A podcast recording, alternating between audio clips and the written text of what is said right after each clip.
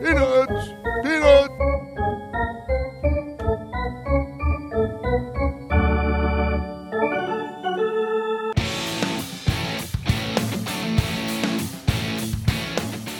And now, Monumental Sports and Entertainment along with Pressbox presents Stan the Fans Bat Around. For the next two hours, listen in as Stan and Craig Heist bat around all manner of topics pertaining to the great game of baseball with their great group of guest contributors. Feel free to tweet your questions to Stan at Stan the Fan. Now sit back and enjoy the bat around. Guys, take it away.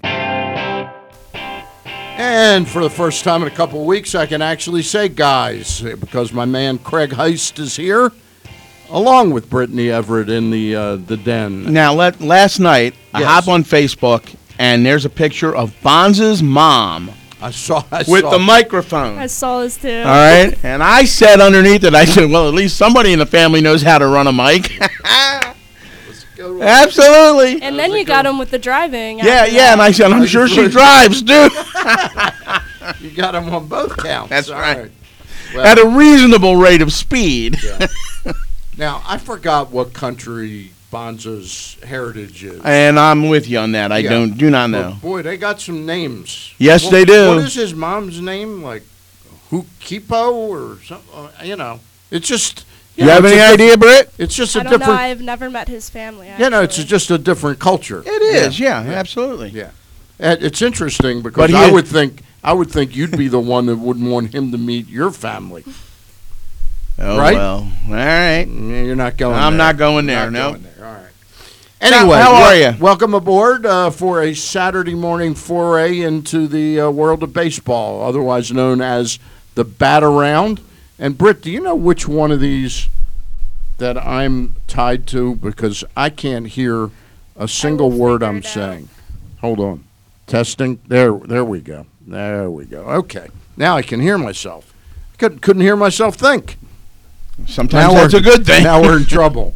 All right, the bat around is here. We got an interesting show for you this morning.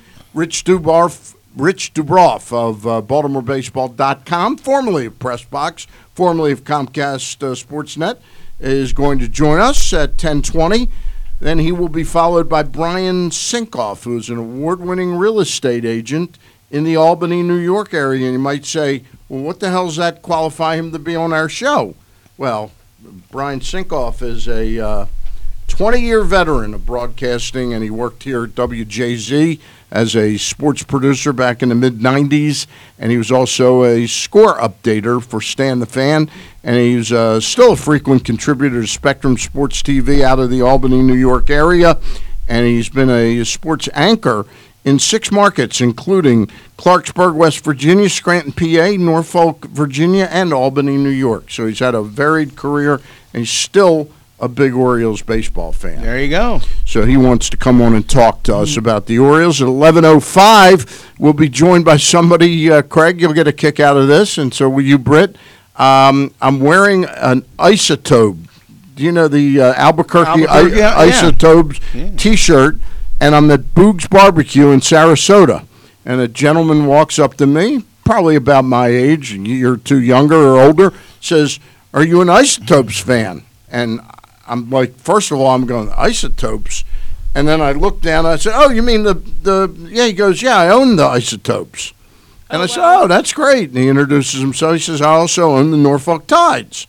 So then, you know how I do those uh, photos on Instagram and Facebook of my first hot dog of the year. Right. So my first hot dog of the year this year at an Orioles game at their home park was at Boog's Barbecue, and I asked Ken Young and his general manager Joe Gregory at Tidewater to take the picture of me biting into the first dog, and that's how I got That's- met Joe Gregory, and he's going to be on the show today. Great relationships always start that way. With a hot dog. With a hot dog. Nothing like that. Nothing Yeah, like that. Nothing like that. First of all, let's tell everybody Yeah. that if you are watching us on Facebook, to like and share us, I'm going to do that right now. and you should, and uh, to make sure because that's I'd like to get seriously. It's not asking the world. Let's get double digit likes and shares. Okay, Yeah. we usually get six or seven, which is a good, which is a good number for two hours on Saturday morning, because it seems like it's like moving mountains to get people to hit the like, and share buttons. But let's get double digits today and. All see right. what that does. All right, like. There we go. I liked it as much as I don't like it. I liked it, and we are broadcasting from the live Casino Hotel studios. Right? Nailed it. That's- you nailed it. I nailed it. I got it in before you because I saw you Yeah. look at it. Yeah. Saying Stan hasn't mentioned that Right, yet. and I think we should like once, Yeah, twice, well, every twice, hour. Twice yeah. every hour because they help pay the bills. Uh, you you jumped in to say that, and you were very right in doing that because otherwise we could have gone an hour without me mentioning it.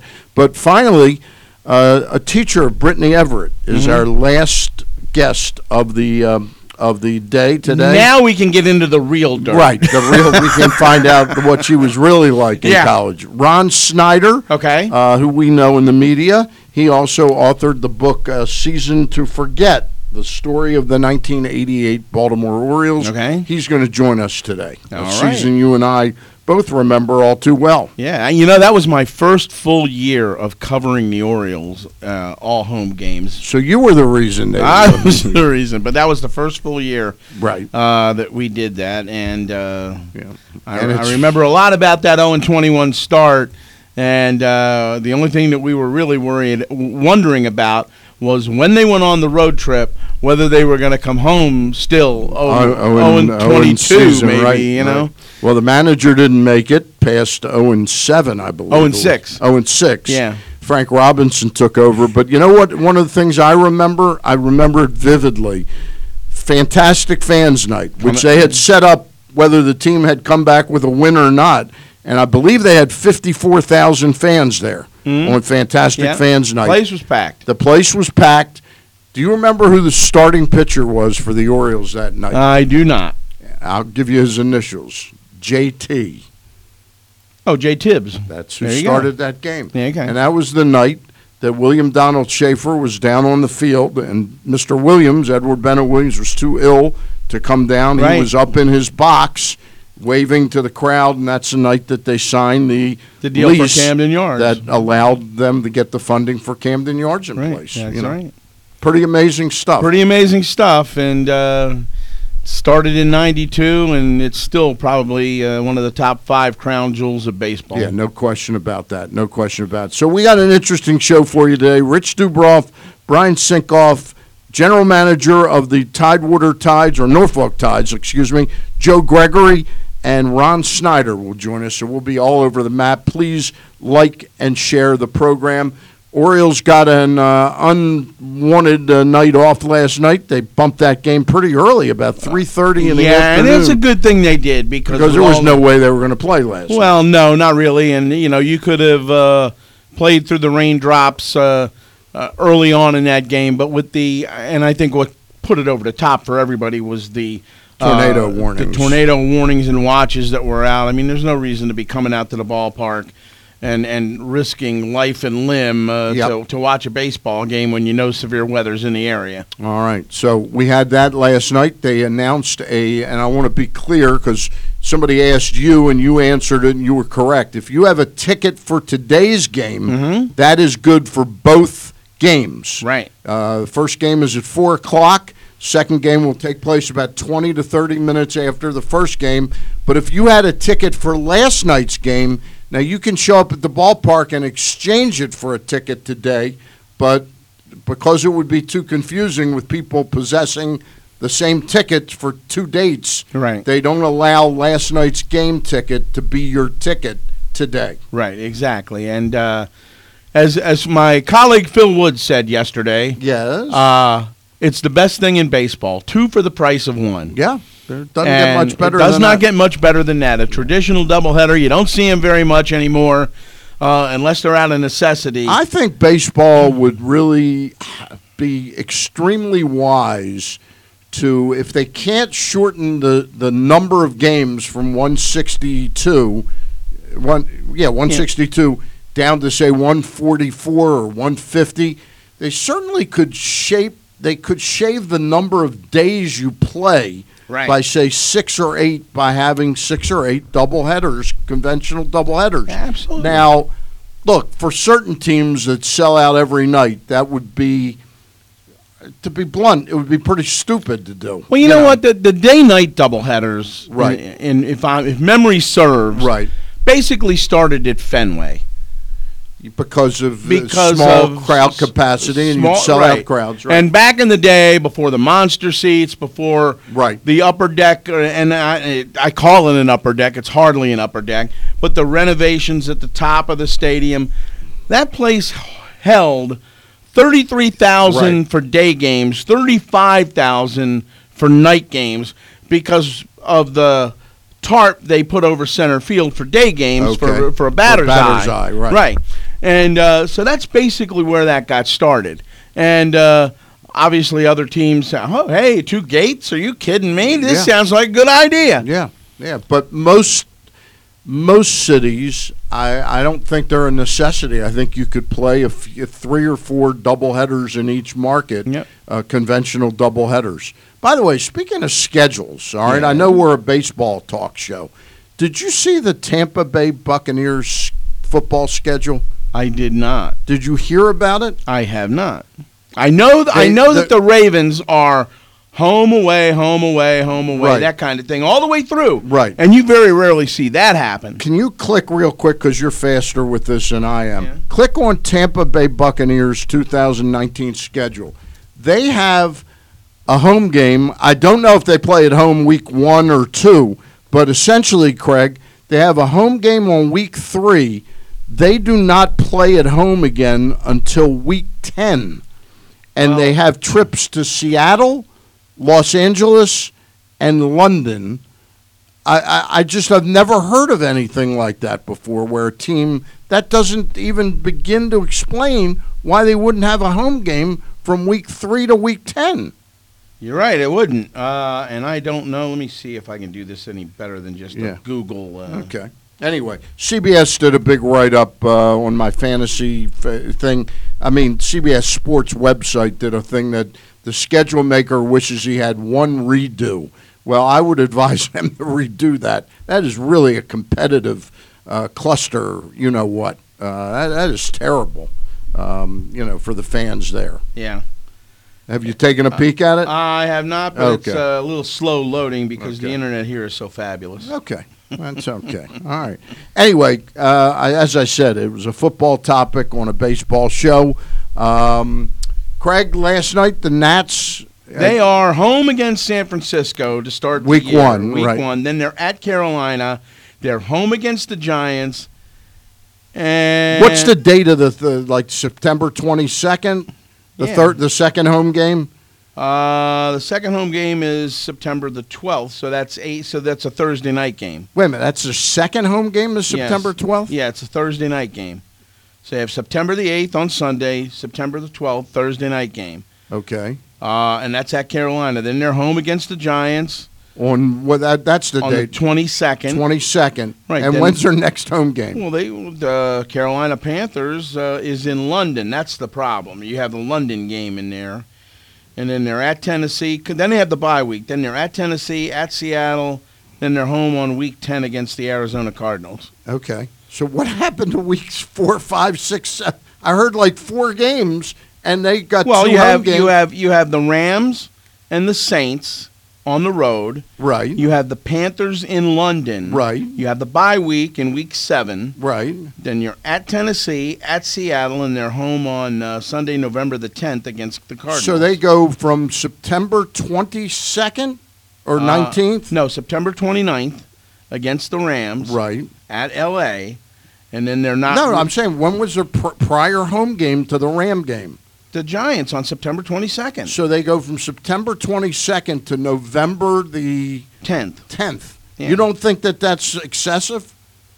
They go seven seven weeks without a home game. Well, yeah, and and one of them has to. You have to fly across the water. One of them's technically their home game in London, but that doesn't allow.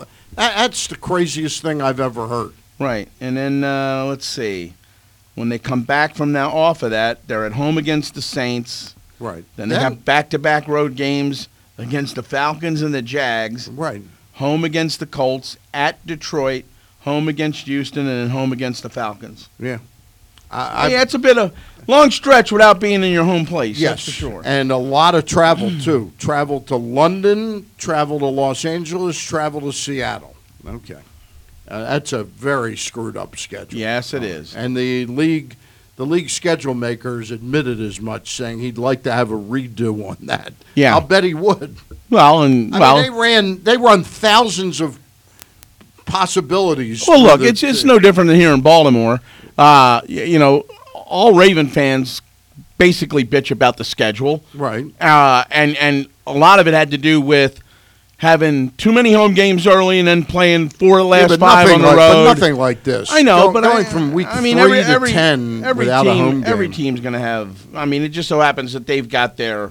They could substitute the home game with what is a home game Right. over in London. But and they it- couldn't have snuck in one more home game between there. Like instead of playing Tennessee on the road, they couldn't have come home I- from London and then had like you know a game. Uh, it's just crazy. Yeah. I know. Look, listen. I know.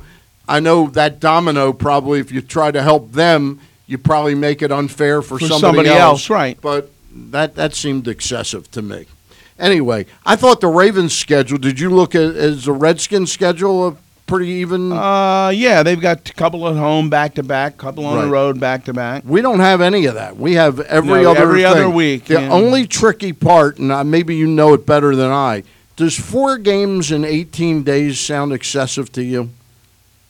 Mm, no, not really, because I mean that's happened in the past. Okay. That's certainly happened in the past because you have Thursday night games, you have Sunday night games, Right. Monday game. I mean, Right. you know, Well, we have the game against the Rams. Mm-hmm. Then we come. I, I forgot. I have it in front of me, but they play four games in 18 days because they play. They come home from Los Angeles. They have a game. Then they go to Buffalo and then have a Thursday game coming back. Mm-hmm. So they've got a, a rough patch there, four games. But what that but what that patch does is make the rest of the schedule really pretty soft in terms of travel and logistics. yeah, but and favorable, I would yeah, think. to- yeah, I think it is. large. I think it's a fairly decent schedule. Now, Glenn was all up in arms about.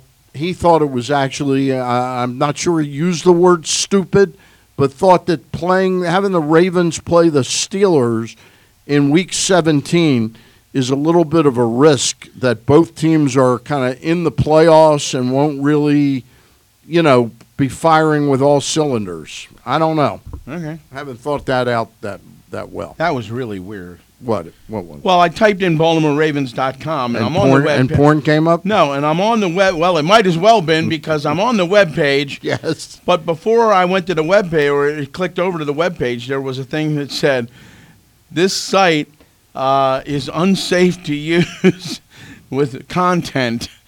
What site was that? The Ra- Ravens. BaltimoreRavens.com, and then it flipped over to the Where Ravens page. So Okay. that was very, very s- strange indeed. All right. All right. Uh, Anyway, uh, Nats. They played in Miami last night. They got their game in there. Yeah, Uh, well- and they they lost. yeah, and there's Uh, a roof down there, and it rained in Miami last yeah, night. Yeah. I bet it did. Um, your thoughts on the Nats start this season? Well, what are they nine and 9 They're nine 18? and nine. They've uh, starting pitching's been pretty good, and actually about what they'd expect. Starters going deep. They've had bullpen issues. Uh, last night uh, they got into the sixth inning. Sanchez pitched pretty San- well. Sanchez pitched pretty well. You're getting what you want out of him, and it's a one-one game. What hurt the Nationals last night was the fact that they went one for seven with runners in scoring position. That said, uh, they loaded the bases against Sanchez. He walked a batter to give the Marlins the lead, and then Matt Grace came out of the bullpen and hit the next batter, Curtis Right. Granderson Right. and uh, lefty lefty matchup, and that forced in the third run, so it's three one. Brian Dozier hits a home run a little later on to cut the lead to one, and they couldn't get uh, couldn't get it done in the, in the ninth inning. Yeah. All right. By the way, did you hear the news about Eric? Uh, not Eric. Jacob Degrom. Yeah, Jacob Degrom. He's going to have an MRI, MRI. on his elbow, and uh, we talked about this a little bit yesterday uh, on the Mid Atlantic Sports Report. Is the fact that you know, you know, here's a guy that certain scouts have said would run into this problem because he never dials it down. Right. and you know and i'm always of the opinion that you do what you need to do because if you try to vary some things sometime that's when you hurt yourself Yeah.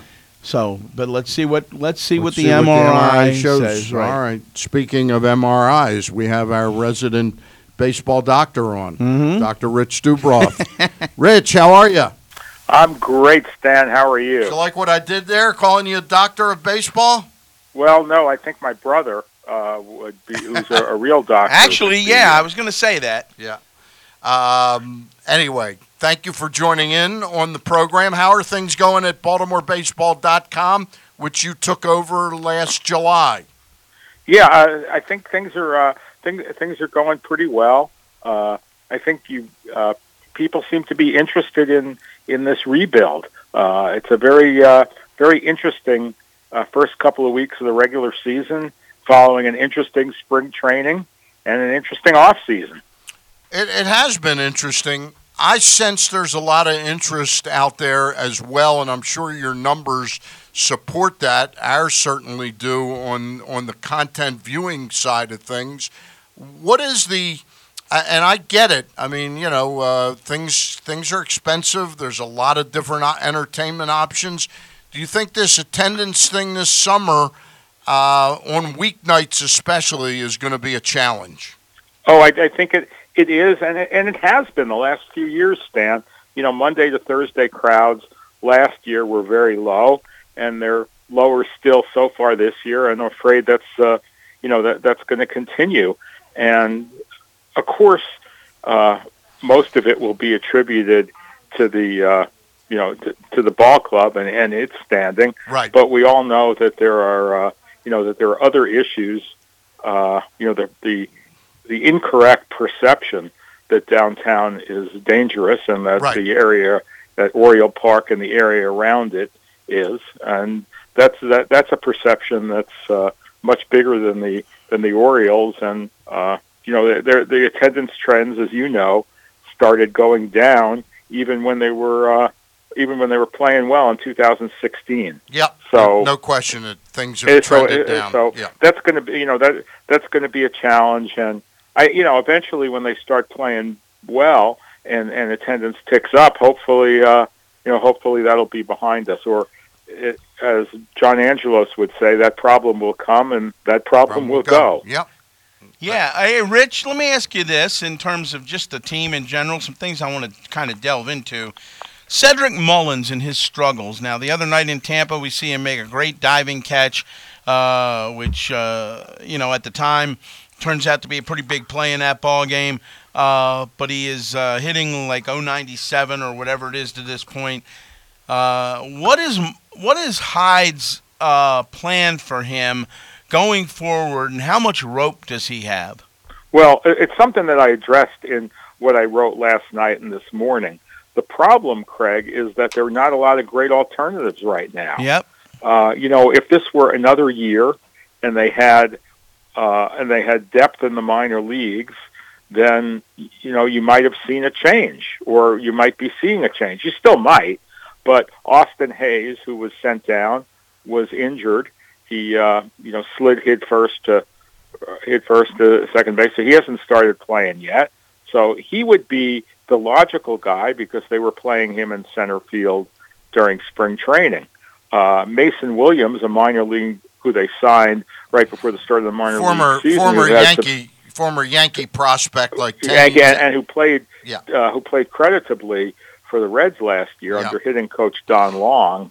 Uh, you know, he is uh, he's had a really rough time right. at Norfolk. He's batting, I, I think, two sixteen. Uh, so he's not, you know, he's not an alternative Let me right now. It, it looks like Mullins or Rickard. I mean, Can- you could always I- try and bring up uh, DJ Stewart, but DJ Stewart hasn't really played center field right. and then uh, he's a left-handed hitter, and he plays mostly left field. And you'd be, uh, think the way Dwight Smith is playing, you don't want to take time away from him. You don't want to take time away from Mancini. So uh, I, I think unless they find someone else uh, via the waiver wire or a you know a cheap trade, an easy trade, uh, I, I think that for the time being they'll they'll stick with Mullins. Of course, if things you know if two weeks from now he's still batting this badly, then you know maybe they think again. So let me ask you a question. There was somebody that was on the waiver wire this past week, which was uh, Blake Swihart, uh, who got traded to the Diamondbacks last night for a minor league pitcher. I think Marcus Wiley is, is the kid's name. But anyway, was there ever any discussions with him, not so much about being a catcher, but about the possibility of him being an outfielder with the, uh, like taking Well, a we don't hear Stan, yeah, Stan go ahead. about discussion. Uh, this is a very, very tight-lipped organization, Okay. so we don't hear uh, we don't hear a whole lot about that sort about that sort of thing. Okay. And what the Orioles are emphasizing is defense. Right. You know, uh, Swihart is not, as you mentioned, is not a good defense is not a good defensive catcher, and they have two good defensive catchers, and they have another one who started to who's starting to play right well, now what I've for, what for I've re- what I've read about Blake Swihart though was not that he was a bad defensive catcher. It's that pitchers don't like to throw to him. They well, think he's a little bit of a make- that, that, well, the, but the calling of the game, of it, the, the calling of the game can be a little bit different because you can get around that by having the pitching coach or the pitch or the manager kind of call the game. But anyway, well, I think it's that not going to happen. What, that's been happening here. what, Uh, that's been happening here, I think, throughout. but you but I- I you think that guys anticipated like my question. You anticipated my question in one way. I wanted to know: Do you think Dwight Smith could play center field with uh, for uh, let's say a month uh, with uh, any horrible outcome? Uh, I don't know. Uh, he hasn't. Yep. Um, but that would be, you know, it'd be interesting to try and put DJ Stewart. DJ Stewart isn't even hitting great in. I know none of those Yeah. guys are Santander. Yeah, I mean, as I mentioned, yeah, Yeah, as I mentioned in what I wrote, D- DJ Stewart's sort of hitting the, the sort of the best of the best of the worst there. So they're kind of stuck. It was interesting. Look at big picture, Stan. Yeah. Um, that Mike Elias uh, focused on beefing up catching and beefing up infield hmm uh, over uh, you know o- over the winter and early part of spring training. What he didn't beef up were the outfielders. They wanted to see how these guys played, and what's happened is they haven't played real well since they've been sent down. I mean, they have they had a lot of interesting outfielders they're looking at. Stewart, who was sent down very very early. right. Uh, Ryan McKenna sent down very early, who's been who's totally flatlined at Bowie. Right. Yusniel Diaz, uh, the top p- position prospect in the organization, has not played well. Hasn't played well since he's he's come to uh, The, the, Orioles, Orioles. Yep. organization. And then uh, Anthony Santander has hit okay, but he doesn't. But he doesn't draw any walks. And I think that when you see a guy in AAA who has a 277 batting average and an on base percentage not much higher than that, that doesn't augur well for major league success. Yeah, I, I think where they really ran into a problem here, Rich, is it's like the little Dutch boy with uh, having too many holes. They needed to try and solidify the rotation, so they pick up Straily. And the guy that I think would have been playing some center field right now is Drew Jackson.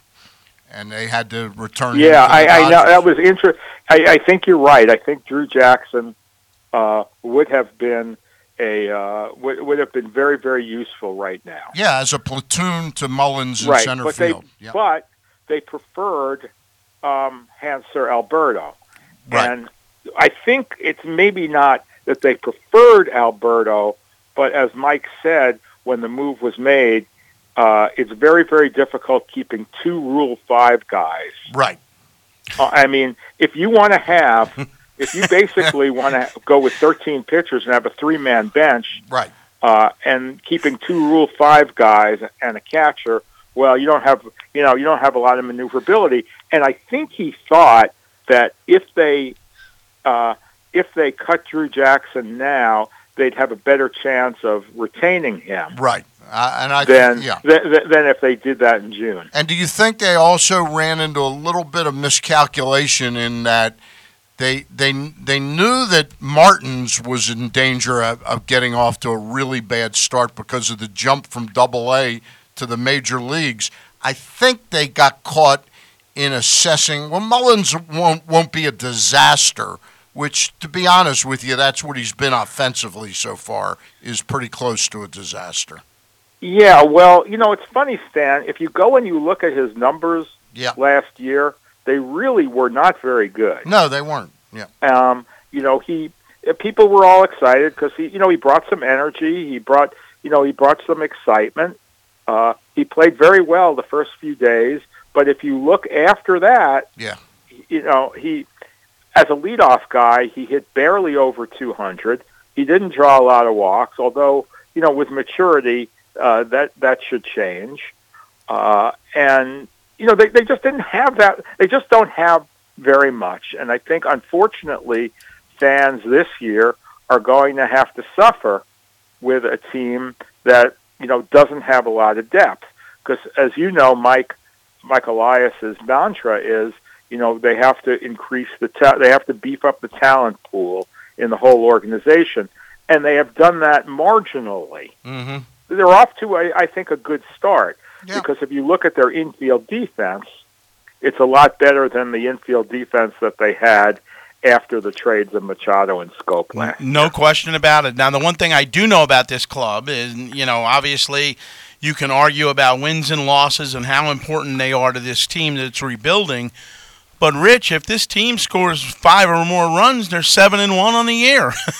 so Yeah, but I mean- don't, but the thing is, they don't do that. You know, they don't do it very often. And you know, we've Craig, we've watched, the, you know, we've watched these teams play over the years, and they've generally had a, a lot of big boppers. right, I mean, you know, this goes back to even before they started, you know, they started winning, you know, in in 08, 9, 10, 11. I mean, they had Nick, you know, they had Markakis and Brian Roberts uh, Right. was a, an underrated power hitter. Didn't hit a lot of home runs, but hit an awful lot of, you know, hit an awful lot of doubles. Uh, and Wieters, and you know, they, they had guys who Adam Jones. They had guys who could hit hit you know hit the ball. Now it's basically Mancini and hope for uh, you know hope for Chris Davis with an occasional uh, home run from Renato Nunez. Well, now let me ask you about Davis. I mean, here's a guy that uh, got off the schneid in Boston with that three for five, and he broke the O for, and he had four RBI in that game. Two days later, uh, should have been walked, uh, but got a strike called on him on the outer half of the plate, which he didn't agree with. Uh, but then on the next pitch, he hit it more than 380 into the right field seats. And he had a big base hit last night uh, or a couple nights ago to start the, the rally in extra innings. Do you see signs of him starting to? And I know, I mean, it's a sounds like a dumb question when you've gone over 56 or whatever, but you know, I, I I'm seeing some positive signs out of him. Well, you have, uh, but again, you know, even in his best years, Craig, he was a very, very streaky player. Yeah, no Yeah. question. And so you hope that you know you hope that he gets on one of those streaks, and that when the next slump comes, it's not as you know i things things don't get out of hand. You know, Rich. You know that it becomes uh, that it's a one for tw- that it's a one for twelve. not an O for fifty. Yeah. Yeah. Yeah. Uh, but Nobody they're could going to afford. stick with you know they're going to stick with him a while. Yeah. Again, what are the alternatives? Yeah, and there's not a lot to be gained at this point. There's, you know, there's nobody. The, you know, the the interesting thing, though, and and I'm certainly not totally second guessing the Dan Duquette regime, but isn't it fascinating that the logjam of Chris Davis and Mark Trumbo allowed them to easily let go of Christian Walker, and Walker has surfaced as a really interesting player uh, with the Diamondbacks. Now it's early. But it took several. It, but Yeah. it took several teams. Yes, it did. But but again, kind of yo-yoed. What he went to Cincinnati, Atlanta, and the Diamondbacks, I believe. Yeah, and you know, I don't know that necessarily it was Davis and Trumbo, but more Trey Mancini. Yeah, Mancini because they did try. They did try Walker in the outfield. and uh, Mancini kind of trumped him. He went by him, so to speak. Right. Yeah. Yeah. So uh, I would say that Mancini, and you know, the, you mentioned Mark Trumbo, and who knows if if Trumbo is uh, is able to come back Yeah. uh, from the in- injury. He's not. He's still not eligible to uh, come off the 60 day for more than a month. Right. But I I think that this club would have real issues having both Davis and Trumbo on the 25 man roster with a with a three man bench. Uh, let me. And, and the other thing to, about that Trumbo thing is, uh, from what I'm hearing and I heard from him just the other day, is Yeah. that he hasn't even started hitting yet. yeah. Well, that was that was he was he was going to not play. I mean, I, I saw his at bat, all his at bats in spring training, and he never really hit well, and he had to come after had, had to come out of the game after you know four or five innings, and never you know never really got the you know never really got the groove going, Right. and said he was at the time that he was going to to not play for a while. I I, and I think that I think that everybody got a little too optimistic, Yep. Yep. including him, Yep. about coming back too early. I think the same thing with Richard Bleier. Um, these were, you know, these were very serious surgeries. Yep.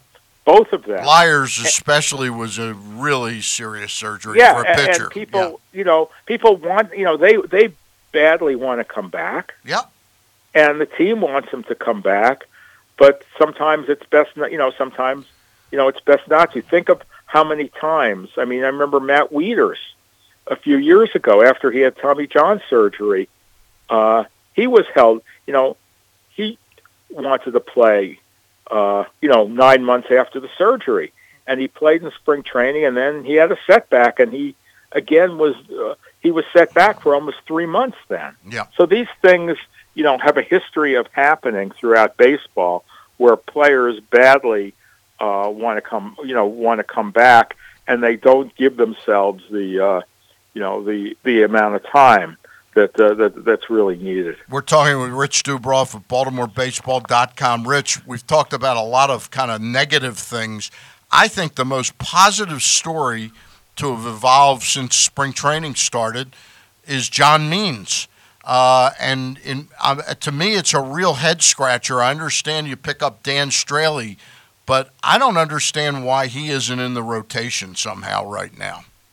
Well, because he can be, he, he can be a left-handed long man, Right. and all the starters are right-handed. Okay. That's he's sort of handicapped.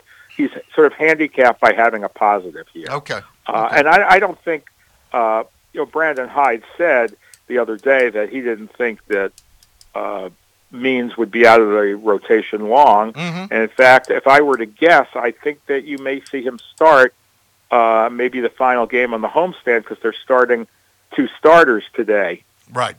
and uh, and and and haven't chosen to to get us haven't chosen to get a starter from the minor leagues for the day. Who who are Uh, they bringing up? Well, no. What, what's going to happen is Cobb will be the 26th man. Oh, okay. So Cobb will. Cobb will. I, I, I assume that that's what's going to happen because nothing else has been announced. So That will Cobb that will be the literally mean he starts the second? Oh game yeah, now? that's already been announced. Okay. Yeah. Okay. right? But he, so he'll be the 20. He'll be the 26th man, giving them, uh, you know, giving them a, a nine-man bullpen today, including including Means. I don't know if Means can go can go much today because Right. he because he had a couple of innings on on Thursday. But I think that you're going to see John Means uh, pitching. You know, maybe maybe Wednesday. Or And- Has, has he been a sort of a revelation to you? Uh, oh, I'll say. yeah. You know, it's interesting, Stan. He was never. If you look at his minor league stats, uh, the only time he ever had great stats was uh, was Frederick. hmm Uh, I think it was 2016. Right. And you know, you look at his time at Norfolk, his time at Bowie, and he was just okay. And never thought of as a never thought of as one of the top prospects. He was always just you know one of the other one of the other guys, and he was only added to the major league roster last year because Cobb and and Cashner were both hurt in the uh, last couple of weeks of the season. They needed another pitcher, and he was the guy who could give them the most length. Greatest thing I But- like about him, though, right now means is the fact that uh, his versatility, Rich. He's used, been used as an opener. He's been used out of the pen, and he started a game uh, or two here. And uh, you know, if you're the Orioles and you're looking at players and seeing what you have, It's really Most nice. impressive guy. It's an impressive guy and a guy who's putting up numbers and getting it done while they're going through this process. and I love what it, what he's doing is is having great success with that changeup, which is not out of his. In other words, it's not like he's amping up and thro- trying to throw harder. He's picked up velocity. He's picked up a pitch that is really difficult for hitters to pick up on. Rich, Well, you know what's interesting, Stan, is in spring, the last day of spring training, when when he made the club, Mhm. he acknowledged. He said that if you had asked him at the beginning of spring training, did he think he would have been on the club at the end of spring training, the answer would have been no. right? Right. And I, and I think that he, you know, he he just showed them. It's just interesting because we're still, and it's going to take us, I think, this whole year. We're still trying to to to see to guess how you know Mike Elias and Brandon Hyde see things. Yep.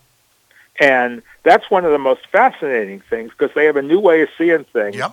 And if you ask, well, what what would be a definition of success this year? I wouldn't necessarily put a put a one loss record there, but if they can find four or five guys on this team who can go forward, who they didn't know about Mhm. before, I you know, think that's Richie hugely Martin and- important. Yep. and Rio Ruiz You're right. and, and Means, you know, guys like that, then the season's a, a success. Do you think they should acquire somebody with the last name Ways so they could have ways and means? Uh-huh. Anyway, Uh, I'll be here all night. By I'll be no- here uh, each and uh, every Stan- week. Uh, I'll be here each and every night here performing. Al always remember, Rich, two thirds of pun is PU. I I would. The answer to the question is by no means. all right. Aha! Rich, thank you very much for coming on. We'll talk to you down the road. Really appreciate it. You're doing a great job with BaltimoreBaseball.com. And did my microphone go off or something? Did we lose power? Okay. I don't hear All right, my myself. ple- All my right. pleasure. Thanks for having. Thanks for having. me. Thanks, Rich. Really appreciate it. Doing a great job with BaltimoreBaseball.com. Howie Mandel. Howie Mandel will be live at the Live Event Center at Live Casino Hotel on Friday, May 17. Go to livecasinohotel.com now to get your tickets. Howie Mandel will sell it quickly, so grab your seats now. Livecasinohotel.com. Because we are broadcasting from The Live Casino Hotel Studios. Right off 83. Am I on the air? All right, listen up, uh, moms and dads. All season long, kids ages uh, 9 and under cheer free at Oriole Park. Visit Orioles.com slash kids free for details and bring your kids to cheer for free. Around here, there are two kinds of chicken Royal Farms world famous chicken and everything else. What's the difference? Royal Farms chicken is always fresh, never frozen. It's hand dipped in a secret recipe of herbs and spices and cooked on the spot right in the store. Chicken from anywhere else? Who knows? Hungry for some hot and delicious chicken? Get some Royal Farms world famous chicken. It's one of a kind. And don't forget the Western fries. Real fresh, real fast. Royal Farms. This season, Sundays in Birdland are for the kids. After every Sunday home game at Oriole Park, kids ages 4 to 14 get their very own chance to run the bases. Enjoy the full ballpark experience, then after the game, give your kids the chance to fulfill their major league dreams and make memories of your own by watching your kids sprint around the diamond. Be part of all the fun with Kids Run the Bases at Oriole Park, presented by Wise Markets. Visit Orioles.com for tickets and details. The latest edition of Press Box is available now. On the cover, David Ginsburg profiles new Ravens general manager Eric DeCosta and how he's risen to this opportunity over the last two decades. Plus, Bo Smolka looks back on the career of former Ravens star Haloti Ngata, including his off-the-field impact and his chances of reaching the Hall of Fame. Press Box is available for free at over 500 area locations, including 60 Royal Farm stores. You can also find the entire edition as well as the best daily coverage of the Orioles, Ravens, and Terps at Pressbox PressBoxOnline.com. One third of crash fatalities in Maryland are due to impaired driving. Don't be a statistic. Be legendary. What does it mean to be legendary? It means always making a plan to choose a sober driver or be one. Never drinking, then getting behind the wheel. Making sure to get a ride for yourself and your friends if needed. Always speaking up and taking the keys from an impaired driver. Remember, sober drivers save lives. This safety message is brought to you by the Maryland Department of Transportation. Visit BeLegendaryMD.com. Chick fil A Nottingham Square is very, very popular, as you've undoubtedly noticed if you've been there recently. Want to skip the lines completely? Download the Chick fil A app, and your food will be ready when you get there, but not a minute sooner. Your hot, fresh waffle fries, fresh, never frozen chicken, and ice cold drinks will be delivered to you when you get there. They'll bring it out to your car, or you can come in and get it without standing in line. Plus, ordering through the Chick fil A app earns you reward points that will add up to free stuff. And the app remembers what you like. So if you like extra pickles, then the app remembers. If you prefer less ice in your drink, the app remembers. Anytime you customize your order, the Chick fil A app will file it away and remember for your next visit. Chick fil A Nottingham Square, 5198 Campbell Boulevard. If you need help downloading the app, ask the Nottingham Square store owner, Steve. Steve can do anything. Chick fil A, get the app, skip the lines. Respect. It's more than a word. In the U.S. Army, it is one of our core values, earned through selfless service to our nation and making a difference both at home and abroad. On the Army team, respect is earned daily. And now, in addition to earning respect, you may earn up to $40,000 in bonuses if you qualify. To learn more, visit goarmy.com slash bonus or call 1-800-USA-ARMY, paid for by the U.S. Army. This is former Terp AJ Francis, just here to let you know that I am a huge wrestling fan. I know you are too. And there's a lot of stupid idiots out there that ruin the wrestling podcast experience for everyone else. Hey, Aaron Oster I from the just Baltimore Sun and Rolling Stone. I don't understand why people would ever cheer for Roman Reigns. He's awful. I'm sick of it. Boo! Boo, Roman Reigns! Never wrestled for Ring of Honor, never wrestled for PWG, never wrestled in Uh. Japan. He is no Kenny Omega. Too sweet me, bro. I hate both of you, and this is why I keep stupid idiots like you on my list. This is your boy Y2AJ here to save you. Find Jobbing Out, the podcast tab at PressBoxOnline.com on SoundCloud or iTunes. The Press Box High School Lacrosse Show is sponsored by Jerry's Tire, located in Baltimore City, just steps away from Little Italy in historic Jonestown. Jerry's not only sells all the major brands like Bridgestone, Michelin, and Continental, but is your go to shop for everything from oil changes to factory scheduled maintenance. All repairs are backed by a nationwide warranty. The team over at Jerry's has been serving the Baltimore area for over 62 years, and they're eager to earn your business. That's earn your business. Give them a call at 410 685 4330 or visit them online at Jerry's Tires to shop, jerrystires.com to shop for tires and schedule an appointment. That's G E R R Y S tires.com. Jose Berrios, pardon me, in game one Against today. Dan Straily. Against Dan Straily. And then game two is Alex Cobb, and uh, he'll be opposed by Martin Perez. Martin Perez. All right. And then Bundy, I think, pitches tomorrow. Yeah, Sunday. I would think. right. All right. Uh, joining us now is a uh, veteran of over 20 years in the broadcast business. He currently is an award winning real estate agent for CM Fox Real Estate in Albany, New York. He's an old friend, worked as a sports updater on one of my shows on WCBM radio in the mid 90s when he was also a sports producer at WJZ TV. He is Brian Sinkoff. Brian, how are you? Stan, how are you, buddy? Good to talk to you guys. Hey, hey, Brian, I got to tell you, uh, I was asking Stan, and he was, you know, he said, told me you were going to be on the show, and, I said to Stan, I said, uh, where do I know that name from? And I said, oh, I know, Facebook. He's bothering me constantly on Facebook. I tease. How are you? Good. Well, we we Craig, um, uh, we worked. At, I mean, we were colleagues when Yeah. I was at still at uh, Channel 13 in Baltimore, and you were doing your your radio stuff. Still are, obviously. But yeah, good to talk to you. We're we're Facebook buddies, and uh, it's fun to reconnect to the old uh, to my old area. See, no doubt. see, now Brian goes back to the days when we'd go in the Oriole clubhouse and Mike would just turn around Mussina and just say, "Yes, Craig, what do you want?" Yeah, I mean, he remembers those days, I'm sure. I'm sure. Are you going to be in uh, Yeah. Cooperstown? I'm going to try to get up there. I don't know how it's going to play out yet. Yeah, I might. I might have to look into going up there. Hey, uh, Brian. First of all, as an award-winning uh, real estate agent for CM Fox Real Estate in Albany, New York, have you sold anything this morning? Uh, I did not sell anything. You know, it's Easter weekend, Passover weekend. Okay. Uh, I did sell a house uh, Wednesday, maybe Okay. Wednesday. Okay. Yeah.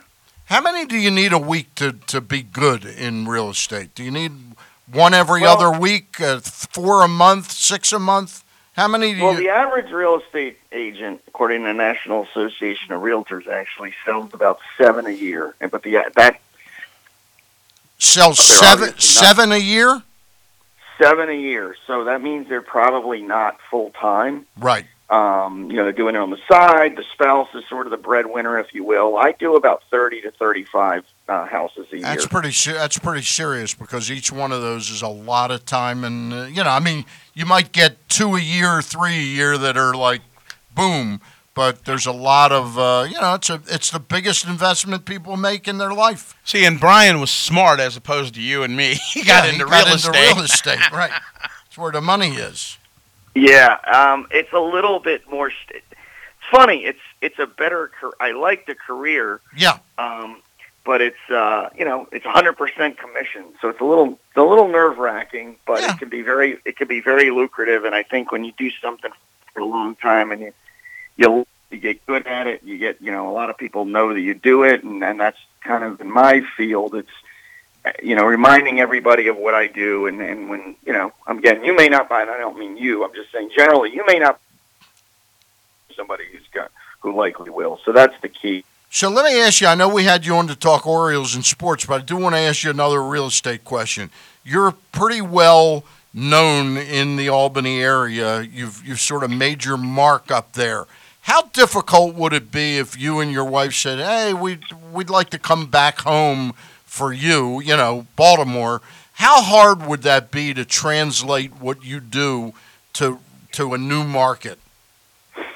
Well, as you know, I mean, I'm a I, I'm born and bred in uh, Silver Spring, Maryland, Okay. so not far from you guys, just Right. a little south. Um, it would be tough. I mean, I, I got really lucky. I, I came here. I, you know, you mentioned my TV career. I was in. I worked in seven different TV stations in my life, from Mm-hmm. Scranton to Norfolk to to uh, West Virginia, West to Albany, right. and um, and then I did a, a ESPN local ESPN radio show for here for three and a half years, and that sort of helped me get my name. So people kind of knew who I was. You know, they knew who I was, and then that transition into real estate. In going back home, it would be tough. I mean, it would take me honestly. It would probably take me three years to even Really? make any sort of dent. Okay. And- yeah, it would take a while. It It, would a be while. a total re- restarting of All my right. career, no doubt. Okay. All right, let's move back into the world of sports. Uh, wh- what do you make of what you've seen so far of the 2019 Baltimore Orioles? You, you can't be that disappointed in the overall record right now. No, Stan, I got to tell you, and I think we talked. Maybe the last time I was looking this up in my files, I think we talked. The last time was maybe January. Something And like told- that. Yeah. Sounds maybe sounds right. I told you at the time I actually felt better about the Orioles than I did about the Redskins Mm-hmm. in terms of future, both long and short term. That hasn't changed. Um, couple of nights of that game against Tampa, blowing the lead, uh, the you know Castro imploding in the uh, or Givens rather imploding in the ninth, and then them coming back and winning that in the tenth. Do the Orioles win that type of game last year? No. Probably not. Probably not. No, they would have imploded, and they probably, to be honest with you, would have lost 10-5, right?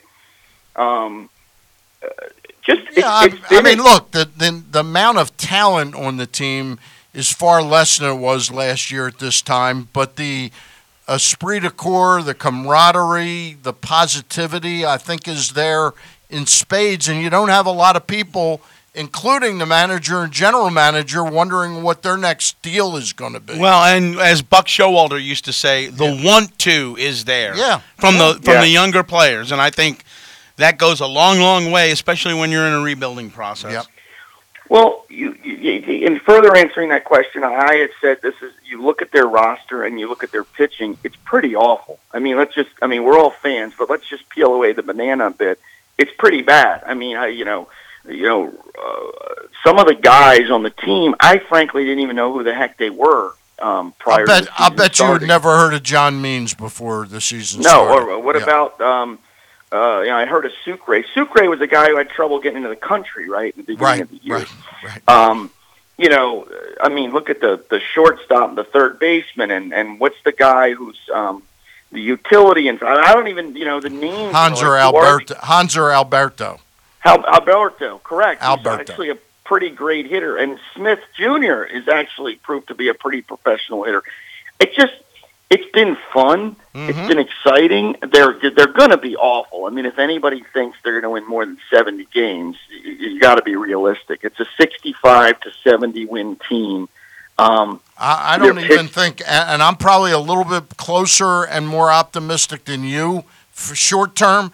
I think they win s- 50, 58 to 62 games, but that's Yeah. going to be that's going to be an 11 to 15 game improvement over last year.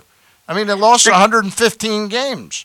If Yeah, they were to win 70, that would be a 23 game improvement. I don't see this team winning 23 more games than they did last year.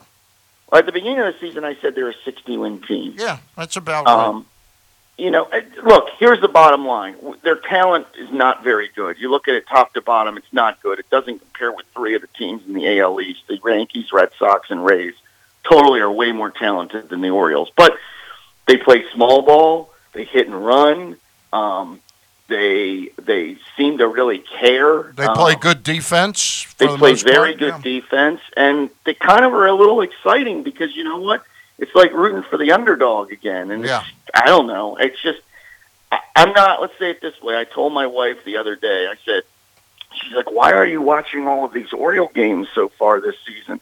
And I said, Francine, because they're not eliminated yet. I mean, when they, it's not, I mean, talk to me in June, but I'm going to enjoy the next couple of months while they're semi still in it. Uh, now you you clued me into the fact you're in the Albany area that uh, one of the Astros minor league teams was in your neck of the woods, and I forget the name of the team. The Tri City Valley Cats. Okay, Um, and is that the t- short season? Is, is that the team that Sig Mejdal put a uniform on and and hung around to sort of Yes. to uh, talk talk a little bit about that? Was that a big story up there when he did it? Well, you got to remember this. This was a the the, um, the Tri City Valley Cats. Many Houston Astros, so many major leaguers from from Pence to Musgrove to uh, Jose Altuve to JD Martinez. And you know these guys are real young when they get here, and and it's to be honest with you, it's more of a casual Uh-huh. sort of a baseball fan that goes. You're going. It's a great stadium, five thousand. They they they're pretty much at the tops. I think second in the New York Penn League every year in attendance. It's one of the best sporting venues in the capital region. So fans here aren't really like we didn't know who the heck JD Martinez was when he was 21 years old. Right. You know what I mean? We you kind of knew okay he's going to be pretty good, but you just never know. As you guys know how prospects and all that stuff works. Sig was a guy who who and I didn't really I kind of knew of him when this was going on, but he was a guy the Astros said we're going to we're to give him a job with the Valley Cats and he's going to sort of be an on-field coach. You know, he was good he was good sort of behind the scenes, good behind the computer, but we want to give him an experience of what you know, what what is it going to be like on the field for him? And He mm-hmm. he was essentially the Valley Cats first base coach for a season. He was their first base coach for an entire season. That's pretty. That's pretty interesting. Really is. Really is. And I think it helped him learn the game from a completely different perspective. Right. Um, It was about him learning more things than trying to teach things. Correct.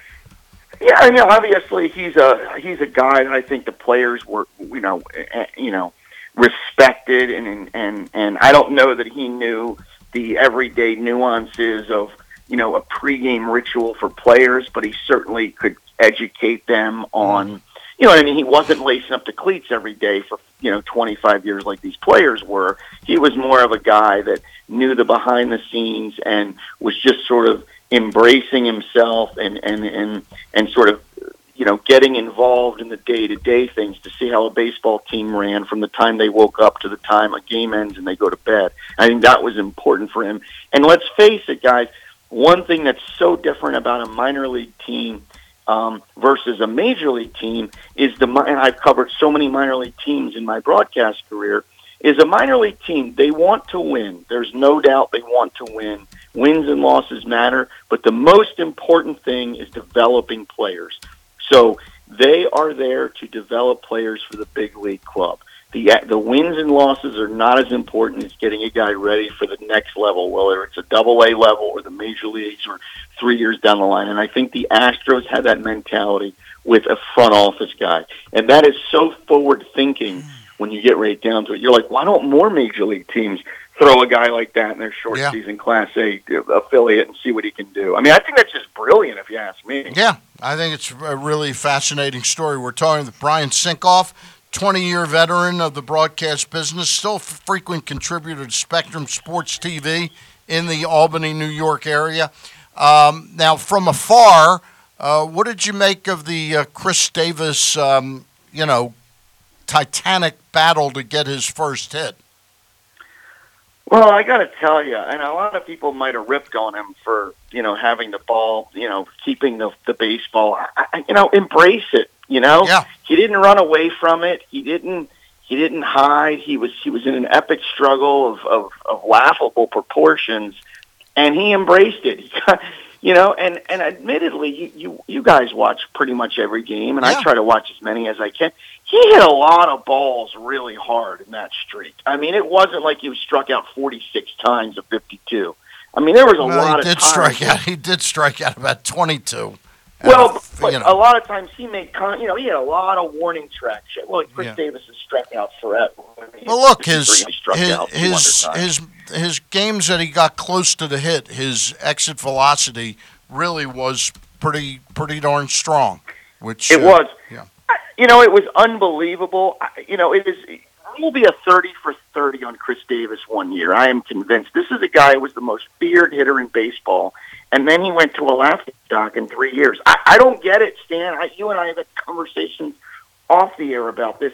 Is it was it the pressure? Was it the money? Was it something else? I think it was a combination of things. I think one of the things that that the average fan uh, doesn't get is the pressure that the shift put on puts on left-handed hitters. And Craig, you were there firsthand last year Mm, yeah. with Bryce Harper having a tremendous time. And what happens is, I think that Chris never worried about his batting average because it was always 220 to 260.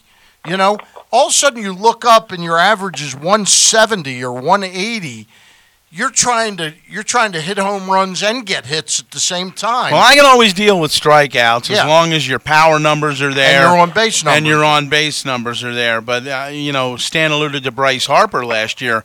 Here's a guy that was at the All Star break hitting 215, but his power numbers were there, and, he was Right. drawing walks and getting on base. And you do remember Scott Boras came out with that sort of thing that hey, this is really prejudicial against left-handed power hitters. Right, The uh, go- with the shift, yeah. The shift is but really but you know what? As far as the shift, look, I'm not a fan of it, but I will say this: It works. It, it does work, and, you got to beat it. And you got to beat Figure it. Figure out a way to beat it. Exactly. Right. Ex- figure out a way to beat it. Well, why hasn't Chris Davis ever bunted? He, I I mean, it's a misnomer. that He hasn't, but I mean, he's done it Well, maybe twice. I mean, you know, the the guy that bothers me more that isn't bunting is Cedric Mullins. Yeah, you know, I mean, because Oh, Chris is. Davis, if he touches a ball, can hit a home run on any at bat. Cedric Mullins ought to be making bunting part of his part of his DNA, so to speak. Um, listen, we've got uh, a guest coming on in just a couple of minutes, the general manager of the Norfolk Tides. Uh, so let me ask you one last question before we let you go. Joe Gregory is going to join us. Uh, how important are the Tides in the Norfolk community? Because you were a sports anchor in Norfolk. Yeah, Um, very important. It, it, and they've been around for a long time. I mean, you're talking about the Tidewater Tides. Yep. The, you're, you know, the '70s. I mean, they were a, you know, and it's funny. A lot of you know Hampton Roads natives down there are um, a lot of Hampton Roads natives down there are actually Mets fans. Uh huh. um, because they the were the farm affili- club, yeah, for the Mets. Yeah, for the long affiliation. So it's important. It's a little more, you know, the names are a little in terms of Albany compared to Norfolk. The names in Norfolk, Mhm. you know the names of the players a little better. You got a lot of former major leaguers. You got guys on the way up, uh, things of that nature. It's an important part of the community. The ballpark is great. It's right on the water. Um, you know, David Wright played there. You're going back to the Mets days. David Wright played there. Um, Jose Reyes We're actually on the same team together there. And I, when I was there, I was covering the Mets when when they those guys were there. It's um, or covering the sorry the Tides when those guys were there. But it's a it's a great facility. It's All a great ballpark, and it's fun. All right, we we really appreciate your joining us again. Let's do it again. We'll get do it closer to uh, induction of uh, Mike Mussina into the Hall of Fame. All right, The Moose. All right, guys. Sink, We'll take care, and best to you and your wife and kid. All right. All right. Thanks for having me on. Take All care, right, guys. thank you. Bye. Brian Sinkoff, always entertaining, always informative, and we're going to be joined by Joe Gregory in a minute. I'll bet you got a. Pl- I bet you could stay at uh, Sinkoff's pad when you go you up know, I was just thinking about that. Should I ask him about it while he was Uh, we- we could call him back after the show. So, All right. Yeah. Sounds got, good. Got to go right past Albany on your way. Okay. How far is Albany from Cooperstown? Yeah, Maybe about 90, an- 90 I was going to say about an hour, hour and a half, depending on how you drive. Perfect, perfect. Uh, You get Bonza to drive you. Oh, we'll be there in 30 minutes if that's the case. Uh, but uh, that would be fun uh, Mm-hmm. to go up there. I'm thinking about going up there for Mike Mussina's induction. All right. Joining me now is a guy that I don't often get to say this on the radio that I met over a hot dog, and that is the general manager of the Norfolk Tides, and that is Joe Gregory. Joe, thank you. You're on with Stan Charles, which you know, but Craig Heist is my co host on the Bat Around. How, are you, sir? Good, good. Thanks for having me on. That's all right. It's our pleasure. We just had somebody on, uh, an, a former intern of mine who lives up in the Albany area, and he was a sports anchor at one time in Norfolk. And we were just talking to him about the Tides. Are they now? They're they're officially the Norfolk Tides. They're no longer the Tidewater Tides, correct? Correct. When um, the Tides moved to the new ballpark, Harbor Park, in 1993, um, they changed from Tidewater to uh, Norfolk. So they're when they played over at Met Park, over by the airport, Uh-huh. the Tidewater Tides, and then uh, ever since '93, we've been uh, the Norfolk Tides. Now, how many years have you been the affiliate of the Orioles? Now it's got to be going on eight or nine, I'm guessing. No, um, actually, I think uh, it's been 12 now. Wow, it has been. Time time flies. flies. Yeah, the Orioles had that cou- couple year affiliation, I think, with the Ottawa, the city of Ottawa, after Rochester and the Orioles dissolved their partnership. How has the partnership gone with the Orioles over these 12 years? It's been great. You know, I, I've I've been with the Tides now eight years, um, so I haven't been there the um, entirety of the affiliation. But um, you know, over these eight years, worked with some great people. Um, you know, I think Baltimore does a really good job of uh, communicating and you know being in contact with us, and you know whether it's at the winter meetings or you know the end of the season when they bring the affiliates up uh, to a ball game there in Baltimore, or even you know, this week with uh, Kent Qualls coming down for a couple games, you know, we're definitely, you know, feel uh, part of the Orioles family. Um, you know, the proximity makes it really easy, you know, with all the affiliates so close. So, yeah, I think we're really lucky to be in a partnership with the Orioles. Let me ask you this in terms of, I mean, from an attendance standpoint, how do you guys draw down there, uh, knowing that your your fan base is watching, in many cases, guys that are just a step away from the major leagues?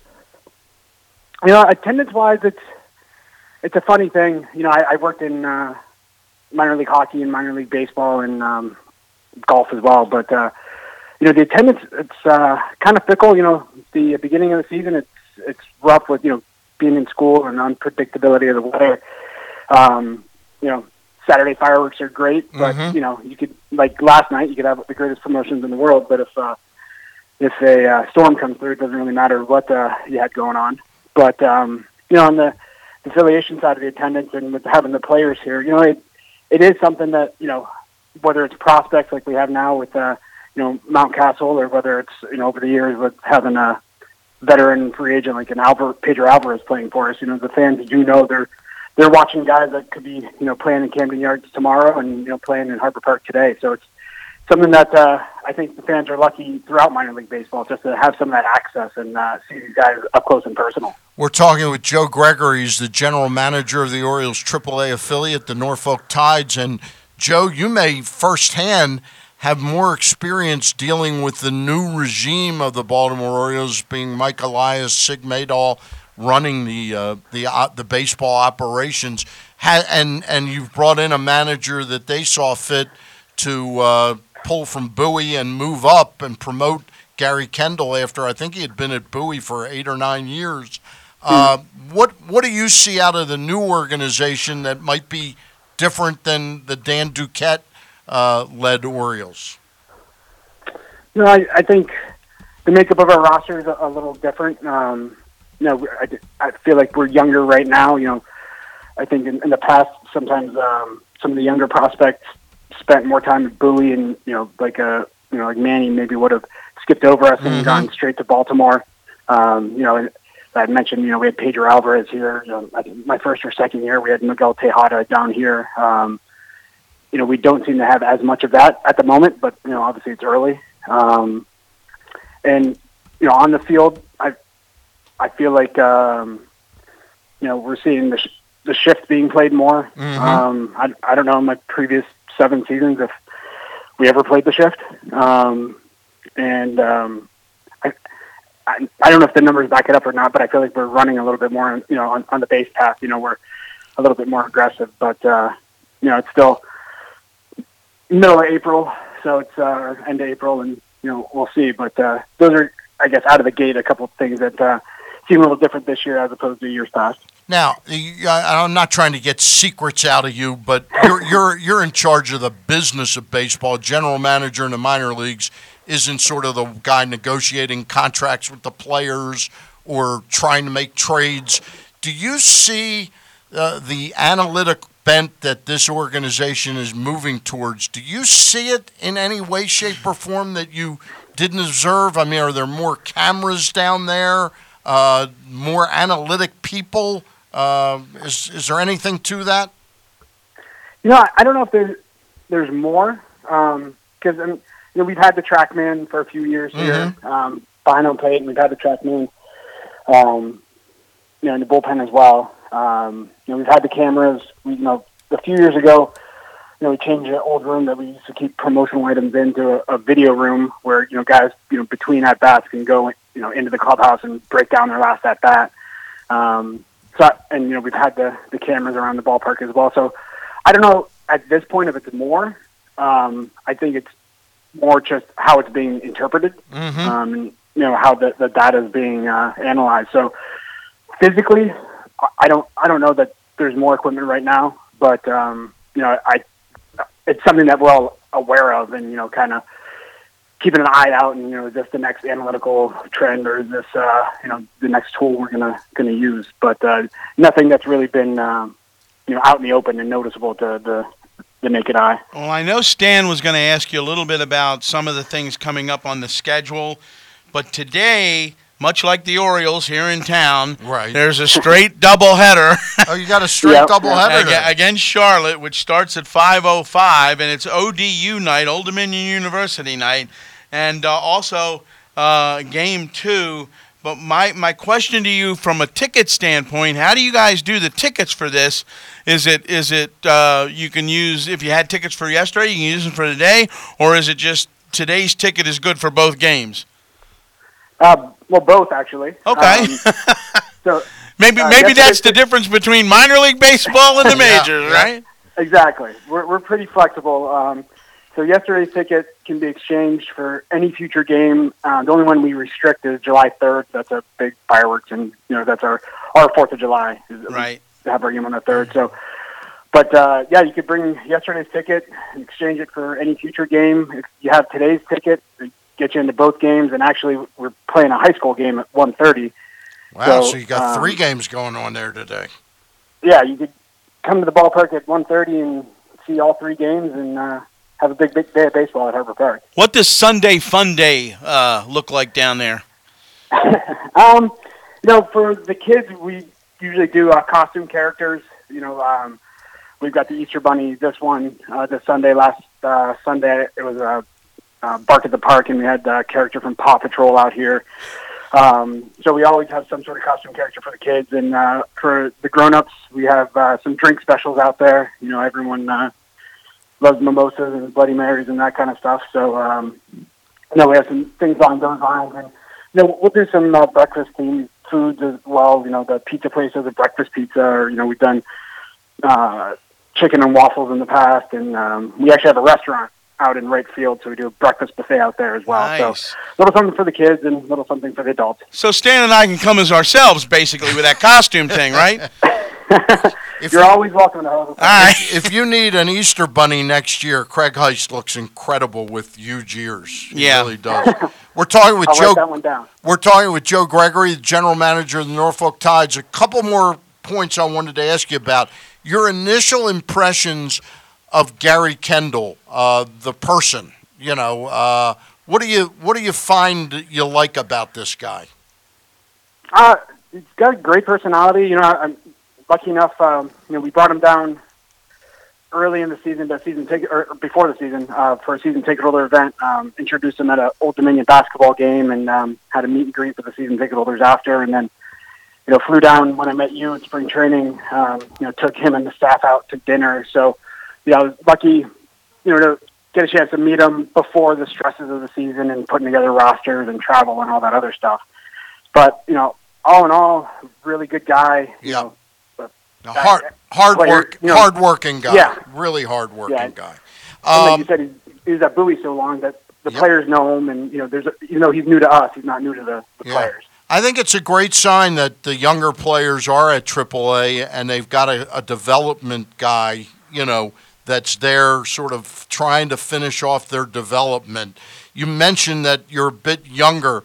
Um, how has uh, a couple of the guys, uh, E- Aiken maybe, um, um, what's I forgot Ryan Mountcastle, who who has impressed you so far this year?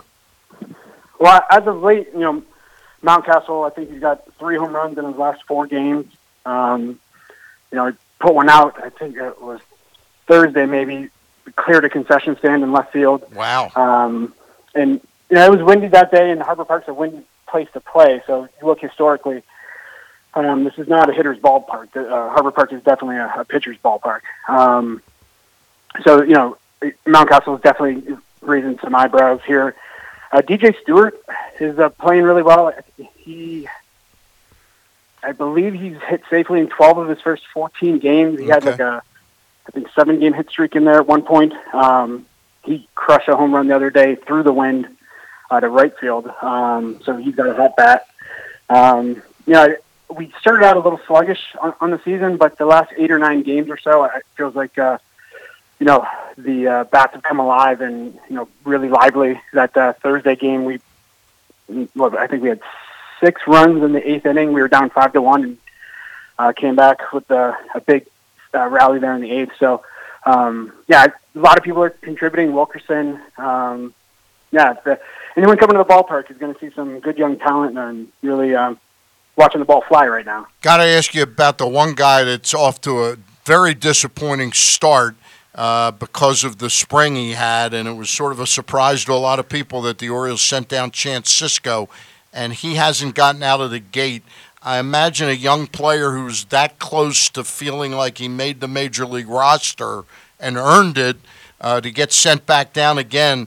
It probably takes a good two weeks to four weeks to get your legs under you again. Yeah, you know, chances of a, pro. Um, you know, it's, it's part of the system. I mean, everyone, you know, no, no one dreams of playing at Harbor Park. You know, everyone uh, wants to be in the big leagues, and um, you know, and we all know how that goes. But you know, Chance has uh, had a great spring. He's uh, you know, great player. He's gonna make his way up there, and you know, we're just uh, selfishly enjoying having him here. I know uh, my dog's a big fan of Chance's. We both my I bring my dog to the ballpark, and um, Chance has a rescue uh, pit bull like I do. So uh, I, I think uh, selfishly, my dog Archer is going to be sad next time uh, Chance, Chance gets called gets, up gets called up. Hey, do you have any insights into how soon Austin Hays might play for you guys, or is that beyond your pay grade? honestly, I haven't heard one word. Um, Okay. Yeah, it's uh, hasn't been on the radar. I mean, you know, obviously love to have him here in Norfolk, but I haven't heard any clubhouse rumor or even chatter in the hallways. It's uh, yeah, been pretty quiet along that front. All right, Joe. Before we let you go, I did say I wanted to plug some games, and I'm I'm earmarking like sort of mid June when kids get out of school around here. If parents are looking for a neat maybe weekend or in the middle of the week, you've got a three game series on Tuesday through Thursday against Scranton in June. Two night games and a Thursday afternoon game at 12:05. Then you got a weekend against Toledo, two 7:05 games and a Sunday 105 game. Um, what's the city of Norfolk like? How welcoming is it? How easy is it to get around? You know, it's um, Norfolk's come a long way in you know the time I've lived here. You know, I think if people haven't been to Norfolk in a while, they frankly might not recognize it. Um, you know, it's easy to walk around. Uh, Waterside, you know, kind of like the Inner Harbor up there in Baltimore.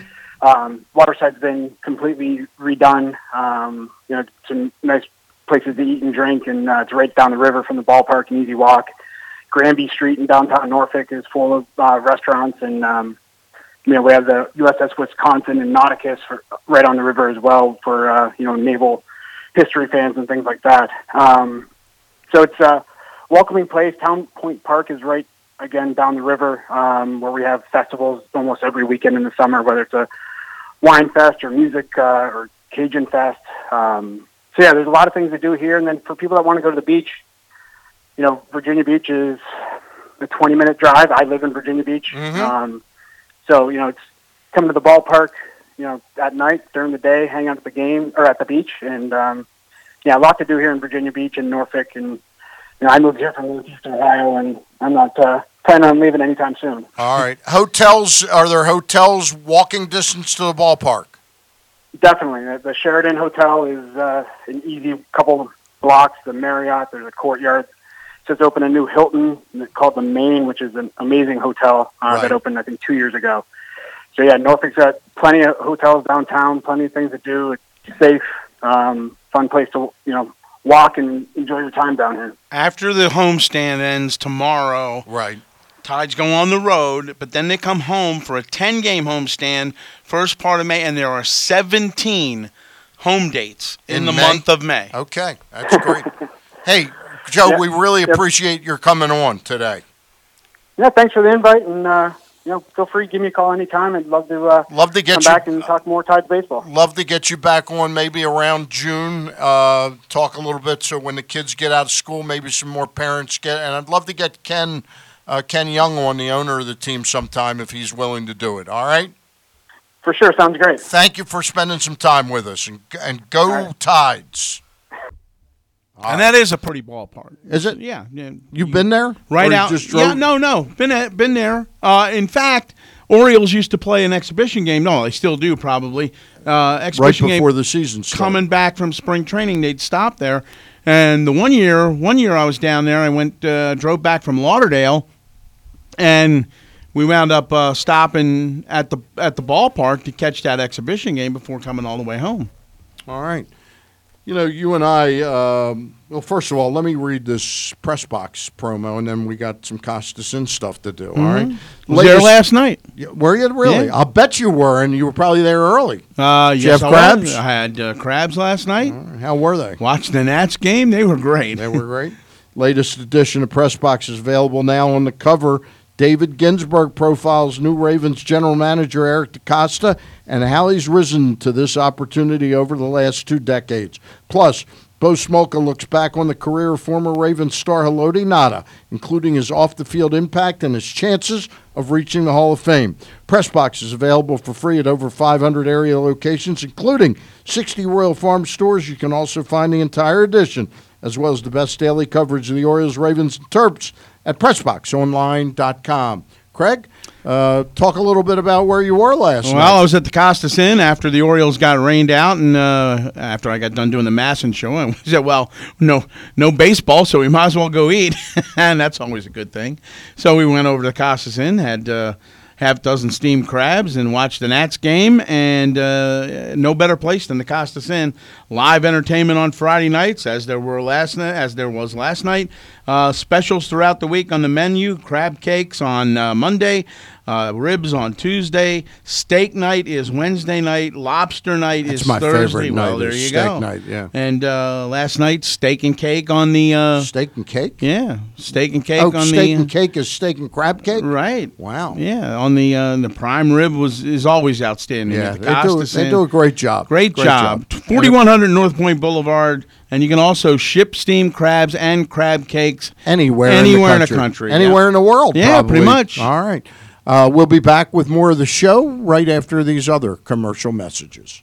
Listen up, moms and dads. All season long at Oriole Park at Camden Yards, kids cheer free. For each regularly priced upper deck ticket, adults can get up to two additional tickets for kids ages 9 and under absolutely free. Oriole Park is the perfect place with fun for the whole family. Plus, enjoy smaller portion, budget friendly concessions perfect for youngsters. And don't forget, you can pack your own picnic and bring it to the park. Kids ages 9 and under are free all season long. Be part of Orioles baseball. Visit Orioles.com slash kids free to learn more. Visit Buffalo Wild Wings weekdays from 11 to 2 and take advantage of their new 15 minute lunch guarantee or your lunch is free. That's right, free. And with a 15 minute lunch guarantee, that means less time waiting and more time eating delicious B dubs before you gotta get back to the office. Buffalo Wild Wings, White Marsh, Owings Mills, and Westminster. Wings, beer, sports available for dine in orders at participating locations for a limited time. See restaurant for details. One third of crash fatalities in Maryland are due to impaired driving. Don't be a statistic. Be legendary. What does it mean to be legendary? It means always making a plan to choose a sober driver or be one. Never drinking, then getting behind the wheel. Making sure to get a ride for yourself and your friends if needed. Always speaking up and taking the keys from an impaired driver. Remember, sober drivers save lives. This safety message is brought to you by the Maryland Department of Transportation. Visit BeLegendaryMD.com. Respect. It's more than a word. In the U.S. Army, it is one of our core values, earned through selfless service to our nation and making a difference both at home and abroad. On the Army team, respect is earned daily. And now, in addition to earning respect, you may earn up to $40,000 in bonuses if you qualify. To learn more, visit goarmy.com slash bonus or call 1-800-USA-ARMY, paid for by the U.S. Army. Hey, KZ here with KO from the Fantasy and Reality Football Show. It is almost draft time, so we're in full swing. The reality is that the Ravens are going to pick somebody really, really good at 22. Well, that's that's the hope. I mean, we, we don't really know. I mean, in recent years, they haven't exactly had the best success, but we can always keep our fingers crossed, and the chances are it won't be a wide receiver, but the draft is indeed coming up. So you're telling me what I just said is a fantasy? Hopefully not. Fantasy Reality Football Show every Sunday from 10 a.m. to noon. Give us a listen. Glenn Clark and Kyle Ottenheimer here from Glenn Clark Radio. Kyle, you know, I'm regularly asked by folks about how we get so many great guests on our show. Well, I, I work really hard to get some of the biggest names on with us. I know you do, and the world recognizes it, but I want to challenge you to try to get some even bigger guests on the show moving forward. Okay, who do you have in mind? Well, nothing crazy. Like, what about Tim Tebow? Oh. Or, or how about Leonardo DiCaprio or, or Lady Gaga? Maybe Barack Obama? you know what? I'll settle for Wilt Chamberlain. Well, I think he died. What? Yeah, like 20 years ago. So that's a maybe? Maybe Jabba Chamberlain. Glenn Clark Radio, Monday through Friday, 10 a.m. to noon at PressBoxOnline.com slash radio and Facebook.com slash PressBoxSports. No one wants to talk to Jabba Chamberlain. If trying something new was a bad idea, many of us would still be wearing polyester. This message is brought to you by Glory Days Grill. You may know us for our great burgers and wings, but Glory Days pros mix it up with the fresh cedar plank salmon, cut in house and grilled to perfection, or sizzling and juicy steaks, meaty ribs. We have handcrafted salads and sandwiches by our talented chefs. Change tastes good, we promise. Experience the Glory Days Grill menu in all its glory. Glory Days Grill. Great food, good sports. And welcome back to the Bat Around. Craig Heist, along with uh, Stan the Fan Charles, Brittany Everett, punching the ones and the twos, and she's got a new job, and she's all full of and we herself. can and we can talk about it now. We didn't want to jinx it. Oh, she's, and- she's working for one of the really top PR firms around these parts or any parts. And no better person will you work for. Yeah. Let me tell you Oh, that. it's and been Mitchell great Smalley. already. And Huh? Mitchell Smalley at Maroon PR. Now, John Maroon's been a friend of ours since what, 94? Nah, yeah, 95? after he came from Cleveland, uh, he yeah, came, he, he 90, came the year that, that Cal was going to break the break record. the record, 95, yep. Yeah, yeah. So, So we've known him for 20, 24 years. Yeah. 23 and a half years. He's a terrific guy, a pro's pro at what he does, and you'll have a lot of fun there, but the, the work will be hard. but the when John was in Cleveland with the Indians, Right. they used to put together uh, a, a phone service that you could access Right. to get audio, but you'd have to record it off the phone. You get reco- recorded audio off the phone of the Indians. Mm-hmm. And when he would come to town, he would have me do it. Then when he became the PR director of the Orioles, Right. uh, I used to have to go over to the warehouse each night and do the Oriole audio phone. Oh, really? I did yeah. not know you Yeah, did that. absolutely. And I, I worked for John doing that for, I guess, about two or three years before they decided it was time to go in another direction in terms of the technology and everything Right. of that nature. So they killed the audio phone, and you know you started to get more audio through c- computers and things of that nature. But uh, that was that was an enjoyable. You know, it's interesting, and we don't talk about John that often on the program. We should probably try and get him on sometime uh, on the show. But it's really interesting. You wonder what his career, because he was a baseball PR guy. Yeah. Okay. Not that he couldn't have been a fit, football PR guy, but Well, he was. Well, well, but the point I'm making was uh, he eventually was right. He, he worked for the Redskins. Redskins, Yeah. right.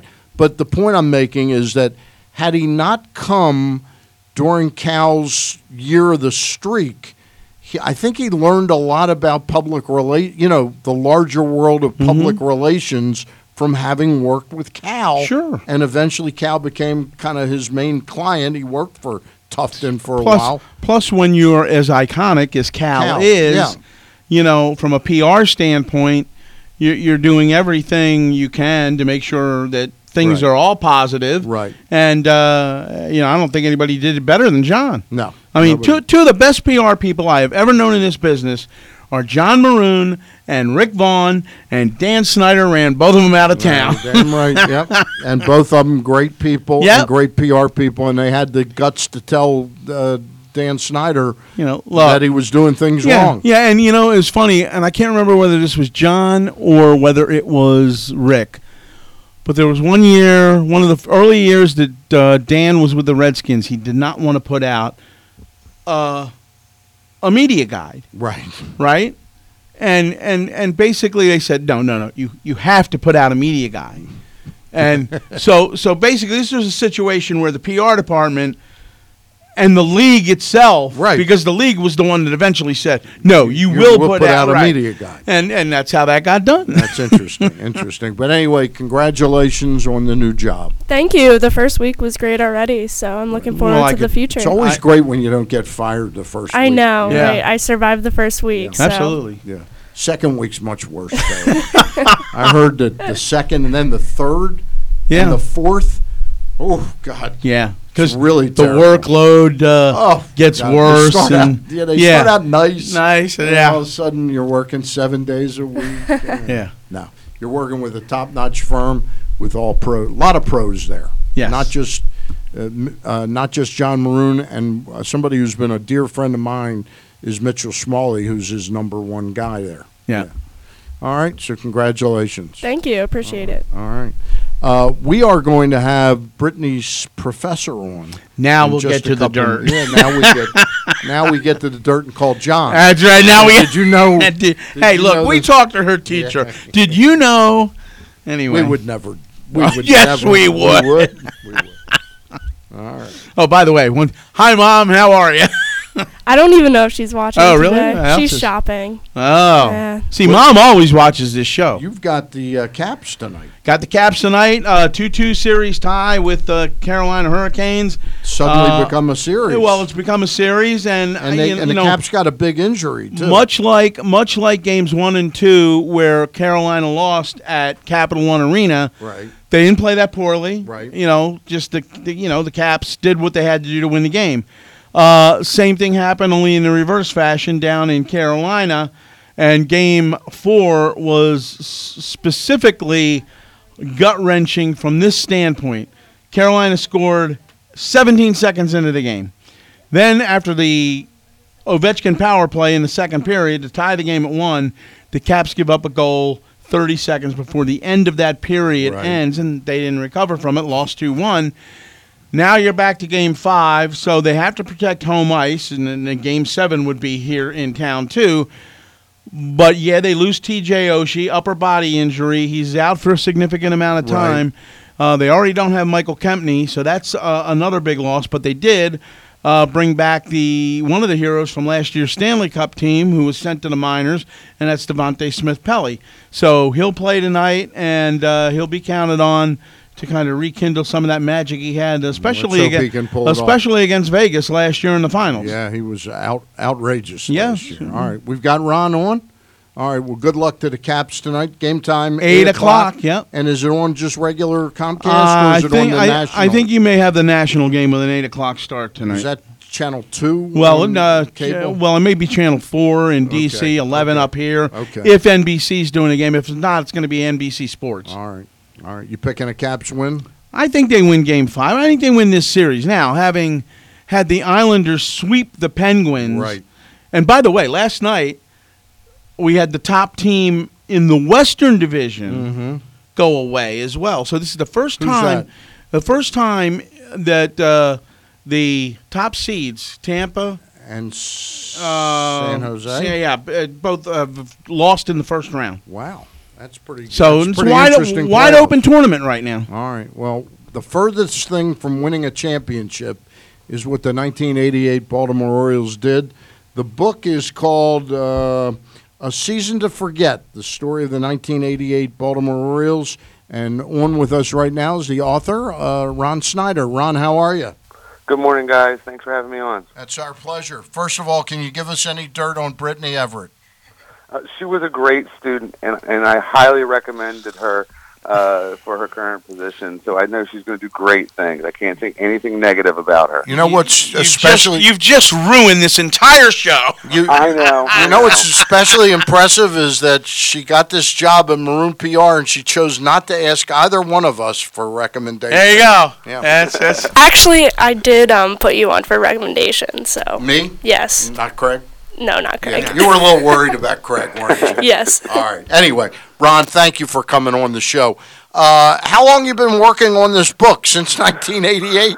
Well, you know, the funny thing is the idea for for it kind of came into my head. I'm sitting in the press box during the 2014 ALCS, and I'm just thinking about looking at all the fans in the stands and how far the franchise had come back. Mm-hmm. and I start writing it around 2016. is when the Orioles were in the um, you know, the wild card. And I told my publisher, there's no way that the Orioles would ever be worse than they were in 1988. Mhm. You know, I, I, I have a lot of people that say I jinxed them with those with that with, with that with that phrase. So. So did the um, book actually come out in, in 2018? Well, the book actually comes out. Uh, it's released uh, on Tuesday. I Okay. started writing it in 2016. Uh, you know, kind of doing the research and tracking down. As you can imagine, just trying to track down, you know, people from 30 years ago is, is a, Yep. a labor and a process. So, um, so it was kind of a you know two year process to really you know from from conception to publication. All right. Well, we'll look forward to taking a peek at that book when it does come out, and it's due out. What you say in the next week or so? It comes out Tuesday. Okay, that's some Available fantastic. on Amazon and and, and, And all your who's- local bookstores. Who's the? Is it is it necessary in the old days when you'd have a guest on? You'd say it's Nebraska Press or this press. is that even necessary? Um, it's Skyhorse Publishing, so it's uh, they do a lot of uh, uh, great um, sports-related uh, books. Uh, I've worked with them in the past, so um, they, they did a great job helping me get this uh, this book out to, to. I'll never. I'll never forget Frank Robinson during that streak. He says right before they went on the road and then they finally went in Chicago. He looked at all of us and go, and this is like 0 and 15 or so, and he says, you know, he says they fired Cal Senior 0 and 6. He says, ah, he said I don't know if I'm ever going to win again. Absolutely, it was. I mean, it was a, a, a historic. Uh, was a streak of historic proportions. You know, this is a town that that that loves. Uh, you know the, the the Iron Man streak. This was the you know polar opposite of that, obviously. Oh yeah. Well, did you ever get a chance during the uh, conception of this book to talk to Cal Jr. or Billy about or, or Vi about the firing of their dad? I did. I did talk to Cal pretty extensively. Um, you know, I was uh, ironically it was uh, John that helped uh, you know set that up. Uh, you know, so I appreciated him for for that. Um, you know, and, and you know he said he, he found out about it on the way to the ballpark. You know, he heard it on the radio. I think he said he. Wow. Uh, and you know, obviously it was a very t- it was a time it was, it was a very conflicting time for him. Him and Billy are both on the team. Yeah. This is a franchise that he came up with. He's you know living his dream. He's playing with his dad and his brother, and you know to you know, this was obviously not a talented team to begin with, um, and for them to you know pull the uh, rug out from under Cal Senior after uh, you know just um, six games was you know was very upsetting to him. But you know as as we all know, Cal, you know he you know was a professional and, and came to work every day. You know, it's interesting. I, I remember that time period pretty well, and I never thought that Cal Sr. would get the job. And I always felt that Hank Peters kind of put his foot down to Edward Bennett Williams, and it really signaled the end of Hank uh, being the general manager under Edward Bennett Williams, too. Well, if you remember, uh, after he was, uh, um, after Hank Peters was fired, I think his famous quote was, was I w- "I'm relieved to be relieved."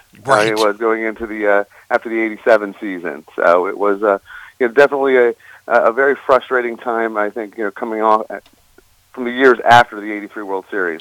You know, it, it is interesting, and I was a big fan of Edward Bennett Williams and and what he did for the, the, the club being in this city long term.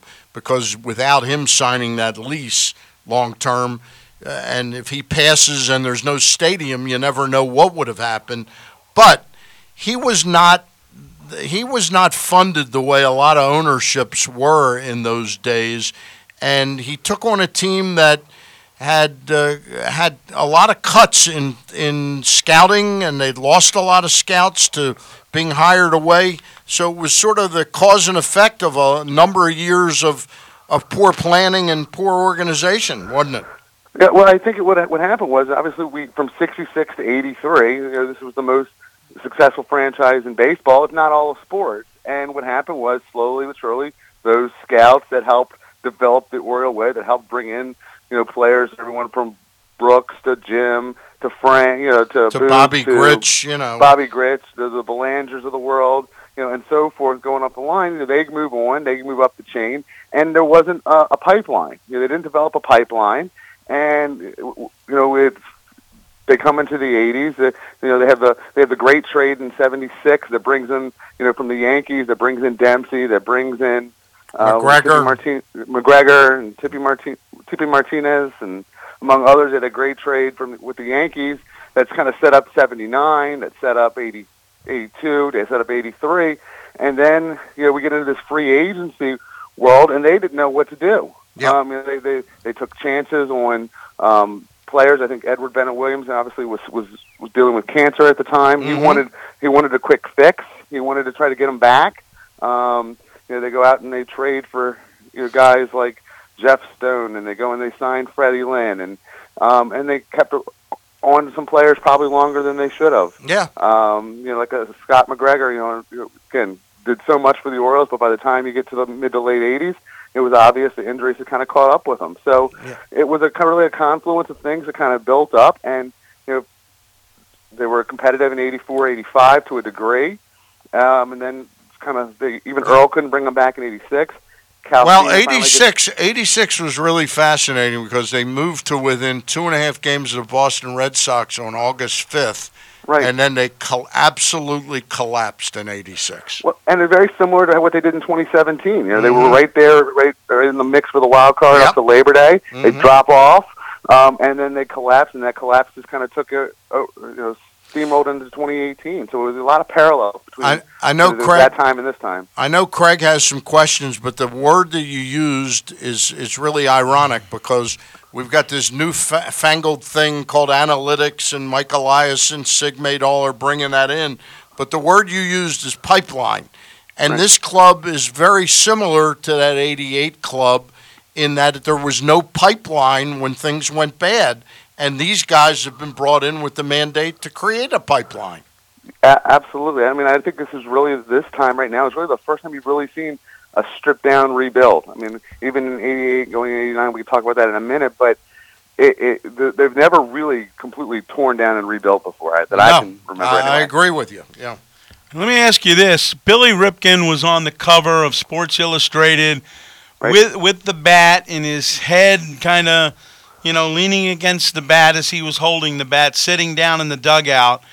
Have you? What did he tell you about any of this, or did you talk to him at all? Uh, yeah, he was one of the one. I wasn't able to get him for the book, um, but I mean, uh, he was obviously just from talking with Cal and, and my memory and reading.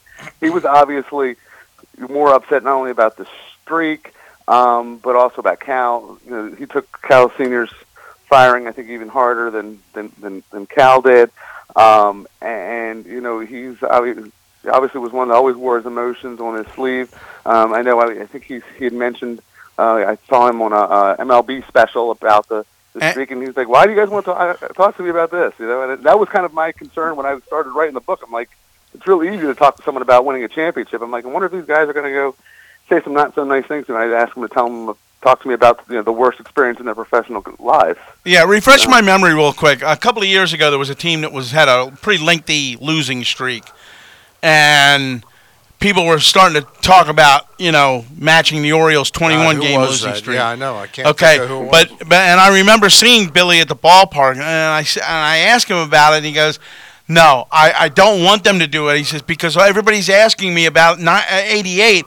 He says, and I don't want to rehash those memories again. So it still sticks with him to this day. Yeah. Yeah, a- absolutely. Um, you know, and and, and I, and who can blame them? I mean, you know, I think for for modern day fans, uh, the only thing I think I can parallel for Oriole fans would be Chris Davis's hitless streak. It- Mhm. it- the streak took Yeah. on a life of its own. It became a national story. You had reporters following the team for all the wrong reasons.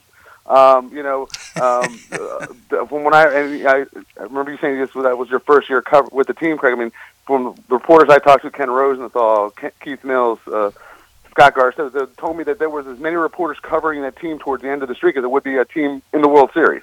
Well, we had Richard Justice on a few weeks ago, uh, right after the death of Frank Robinson, and he, he he talks about a night where they all went out to dinner. Him, Kurkjian, uh, Frank. Frank's paying for dinner, and you know he says, you know, I got a, I got a call from the president, and Right. you know, and and and Kurkjian's like, no, you really didn't. He says, yeah, I did, yeah, I did. And then finally, you know, they got up and went, you know, just to grab a drink or something. Came back, and Kurkjian says, well, you know, what did you, what did the president say to you? He says, he says, he says, Frank, I know exactly what you're thinking or how you're feeling. And he goes, Mr. President, you have no idea what I'm thinking or feeling. Absolutely, yeah. And uh, it was, I mean, the Pope was, I think, was praying for him. Yeah. Uh, I mean, you had, uh, was it uh, the, the DJ that was on for 10, 12 days in a row um, on 98 Rock. Um, you had, I mean, this was, I mean, this was before social media too. So not all the games were on TV. Not all the games. You, know, you had some games. That, I mean, it, it led the Today Show. It led the NBC News. It led CNN. It was on. It was. It was all encompassing. It was a kind of, and, and they found a way to lose a game differently every week. Brooks Robinson said, "I was as he was doing the TV, said I was just waiting for that one moment where you just knew that the game was going to come apart. It could have been an error one game. It could have been a bad pitch next. They may get great pitching." One night and they couldn't get a hit. They get hits and then they couldn't get pitching. It was just something different every night for 21 straight games. Well, it was interesting. Last year, there was never an 0 21 stretch with the, the 2018 Orioles, but as the season wore on, we realized that they were going to have a worse record than the than the 88 team. Yeah. Well, well, and I was finishing up the book. I kind of like when they started. You know, the ironic thing is they won on opening day last year, so that's why you know, this team was probably people.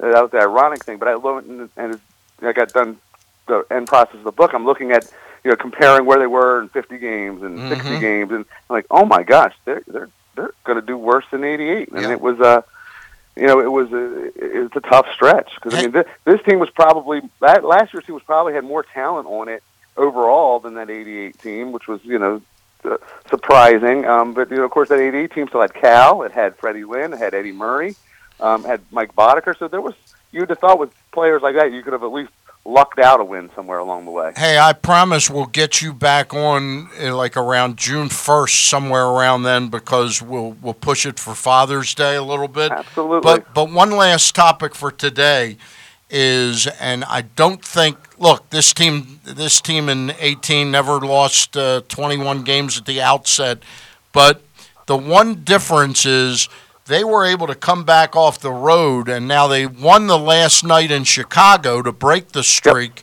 But they came back to fantastic fans night, fifty-four thousand people, a sellout at Memorial Stadium. Uh, this club right now, for a variety of reasons, doesn't have that kind of support. No, and, and you know, I think you look, we were only five years removed from a World Series in, at that point in time. Yep. And you got to remember the, the the the time that we were living in. Look, I, I'm I was nine years old at that time. Um, look, uh, we're we're five years removed from World Series, but we're also four years removed away from the Colts leaving. Um, you know, Maryland basketball was falling apart after Len Bias Mhm. death. Um, this was really a dark time in, in Baltimore sports, and and for all the praise that we give Edward Ben Williams for making the deal to get Camden Yards, there was still concern from a lot of fans. They were going to move to D.C. They were going to move to Tampa. They were going to move, and then we would have been a, a, a major league city without a major league club. So I think fans wanted to come back and show, look, we, you know, you, you might be losing right now, but you're our team. Yep. We're going to stay with you. Um, and, and I think it's something that could only could have only happened in Baltimore. You Um, know, I- and, and it's interesting. I wonder how. I mean, there's no question that Edward Bennett Williams, when he bought the team, was at least thinking of sort of a split franchise and having one mega market that would house the team. But he ended up finding a great deal of loyalty to Baltimore, and he knew what the Orioles meant to this town. And that night was an expression of that. And that was the night that Edward Bennett Williams signed the lease uh, Right. that allowed for the building of Camden Yards. and it was his last public appearance as Yep. owner of the franchise. Um, you know, so that will end up, you know, for all the talk. I mean, I think they even had. I remember uh, reading, uh, you know, they were actually scoping out Laurel and and that that area soon after they Mhm. bought the franchise. But I mean, that look, I mean that we have we have a, a gem here downtown. It's it's tough to get people. but We we've dealt with a lot more losing than winning since eighty. You know, since you know in the last twenty five years, and I think and there's a lot more opportunities out there for entertainment and you know, we could have another show about you know all the socio economic reasons that people aren't coming out to the ballpark. That's a whole Yeah, other. that's a whole different time. discussion. But Outside of- fantastic fans night was was very special. There's no question about it. Absolutely. All right. Uh, the book is A Season to Forget The Story of the 1988 Baltimore Orioles. It's from C- Skyhorse Publishing, and um, that's available on Amazon, correct, And this week? Available on Amazon, uh, Barnes and Noble. Uh, you know, I'll be out uh, May the fourth at the uh, Barnes and Noble in White Marsh signing them. So if you want to get something for Mother's Day, Father's Day, you know, come on out. I'm glad to uh, to sign a copy for you. Craig, anything else? No, we're good. Uh, I, I lived it once, and I'm much like Billy. I don't want to relive it again. but I will. but I will read the book. Well, I appreciate it, and uh, thank you guys so much for having me on. And uh, and you got you guys have a, a great producer there in Brittney. Yeah, we do, and we know the bottom line is that you got her this job. She had nothing to do with it at all. No, she got it on her own. No, Nah, you know, she's a great gal. We've been dealing with her for a year and a half now, and and we really know the story. She's got ethical. She's got ethical standards. Oh, maybe it's maybe it's the two of us that don't. Yeah, now, okay. I understand now. Hey, Ron, thank you very much for coming on, and good luck with the book. Thank you. Good luck to all you guys too. Thank you so All much. Uh, by, the, by the way, before we go to the break, Yeah. let's uh, remind everyone where we're broadcasting We're from. broadcasting from the live casino hotel studio. Right, right off beautiful downtown 83. Yeah, right. Hamden, Hamden, Maryland. right, exactly. All right, Hamden on. Um, we will return in just a minute, but let's tell folks a little bit about our favorite uh, restaurant. All right, the Costas Inn, 4100 North Point Boulevard, Dundalk, Maryland. Don't they have some great specials there? Uh, yeah, they do. All you gotta do is go Monday in- night? Yeah, go over there, open the menu, and you'll see them all. but, but Monday night is, Is uh, crab cake night, yes. Tuesday night is is rib night. right. Wednesday night is chicken night. No, No, it's steak night. steak night, right. Thursday night is lobster night. Right, and uh, there are specials on the menu every night, but those are particular for the days that Stan just mentioned. Last night on that menu, steak and cake, prime rib. Uh, You know, we should take Brittney out to the Costas Inn one night to celebrate her We new should, job yeah. and let That'd her great. and let her pay for it. That's right. with her first check. I, I'm I'm all for that. I love that. I idea. love that idea. I love that I like the idea other than the money part. Come on, guys. All right, we can take you out. We to can- dinner yeah. there. All right. Well, we'll have to hit Costas up for a few of those gift certificates. anyway, 4100 North Point Boulevard, uh, home style, uh, uh, just a family atmosphere there. Great service, attentive. You'll think you are eating at home. That's right. And uh, don't forget, live entertainment, too, throughout the week. Jazz night on Wednesday, good rock and roll on Did you Friday. sing last night? I did not, no, because the Rat Pack was not in. Oh, okay. Rat Pack is in every, the first Friday of every month. All right. And before we go to break, let's remind everybody again where we're broadcasting. We're broadcasting from the live Yeah. Casino Hotel Studios. All right, that's twice this hour. All right, great. You're a good man, Craig Heist. Uh, we'll be back with a final word or two on today's program. I like world famous chicken. You like world famous chicken. We all like Royal Farms world famous chicken. Why? Because Royal Farms world famous chicken's always fresh, never frozen. Because it's hand dipped in a secret recipe of herbs and spices. Because it's cooked on the spot, right in the store. And because it's the juiciest, best tasting chicken on the planet. That's why everyone likes Royal Farms world famous chicken. Western fries, too. Real fresh, real fast. Royal Farms. Respect. It's more than a word. In the U.S. Army, it is one of our core values, earned through selfless service to our nation and making a difference both at home and abroad. On the Army team, respect is earned daily. And now, in addition to earning respect, you may earn up to $40,000 in bonuses if you qualify. To learn more, visit goarmy.com slash bonus or call 1-800-USA-ARMY, paid for by the U.S. Army. Visit Buffalo Wild Wings weekdays from 11 to 2 and take advantage of their new 15 minute lunch guarantee or your lunch is free. That's right, free. And with a 15 minute lunch guarantee, that means less time waiting and more time eating delicious B dubs before you gotta get back to the office.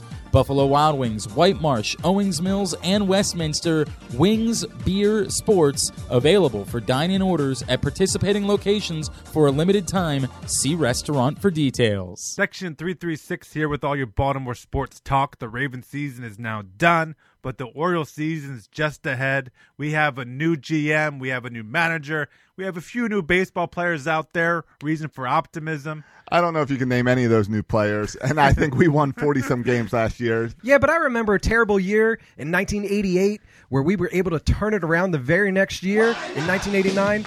Why not 2019? Yeah, why not? Why not check out Section 336 at section336.com, Facebook, or on Twitter and iTunes as well. Just search for Section 336. The latest edition of Press Box is available now. On the cover, David Ginsburg profiles new Ravens general manager Eric DeCosta and how he's risen to this opportunity over the last two decades. Plus, Bo Smolka looks back on the career of former Ravens star Haloti Ngata, including his off-the-field impact and his chances of reaching the Hall of Fame. Press Box is available for free at over 500 area locations, including 60 Royal Farm stores. You can also find the entire edition as well as the best daily coverage of the Orioles, Ravens, and Terps at The Glory Days Grill to Go menu is based on a simple reality. You can't spend your whole life at Glory Days Grill. Your boss wouldn't like it, and neither would your kids or your dog. So come to Glory Days and get your food to go on your way to soccer practice or to the office or to, well, wherever. We know the hardest part of visiting Glory Days Grill is leaving, but at least you take a little piece of us wherever you go. Glory Days Grill. Great food, good sports. Chick fil A Nottingham Square is very, very popular, as you've undoubtedly noticed if you've been there recently. Want to skip the lines completely? Download the Chick fil A app, and your food will be ready when you get there, but not a minute sooner. Your hot, fresh waffle fries, fresh, never frozen chicken, and ice cold drinks will be delivered to you when you get there. They'll bring it out to your car, or you can come in and get it without standing in line. Plus, ordering through the Chick fil A app earns you reward points that will add up to free stuff. And the app remembers what you like. So if you like extra pickles, then the app remembers. If you prefer less ice in your drink, the app remembers. Anytime you customize your order, the Chick fil A app will file it away and remember for your next visit. Chick fil A Nottingham Square, 5198 Campbell Boulevard. If you need help downloading the app, ask the Nottingham Square store owner, Steve. Steve can do anything. Chick fil A, get the app, skip the lines. All right, big double header today at Camden Yards. Two. Two for the price of one. That's go. right. And we urge all of you folks uh, that can and are of such a mind to head out to the ballpark. Again, the doubleheader starts at 4 o'clock. Uh, no giveaway that I know of other than extra baseball tonight. Right, and unfortunately, I'm going to miss it all. All right. Because I'm going You to the got Caps, the Caps. game Yeah, I'm tonight. missing it all too because I've got second night of uh, Passover. Okay. But I will be there tomorrow. Will you be there tomorrow? I will be there tomorrow. All right. Um, don't forget, MLB Power Rankings are out Monday morning. Uh, we usually release them right around noon, along with a video and written content. Uh, Craig Heist has got the Caps game tonight. Uh, the Oriole doubleheader today at 4 o'clock. First game is going to be Dan Straily on the hill for the Orioles, making his second start.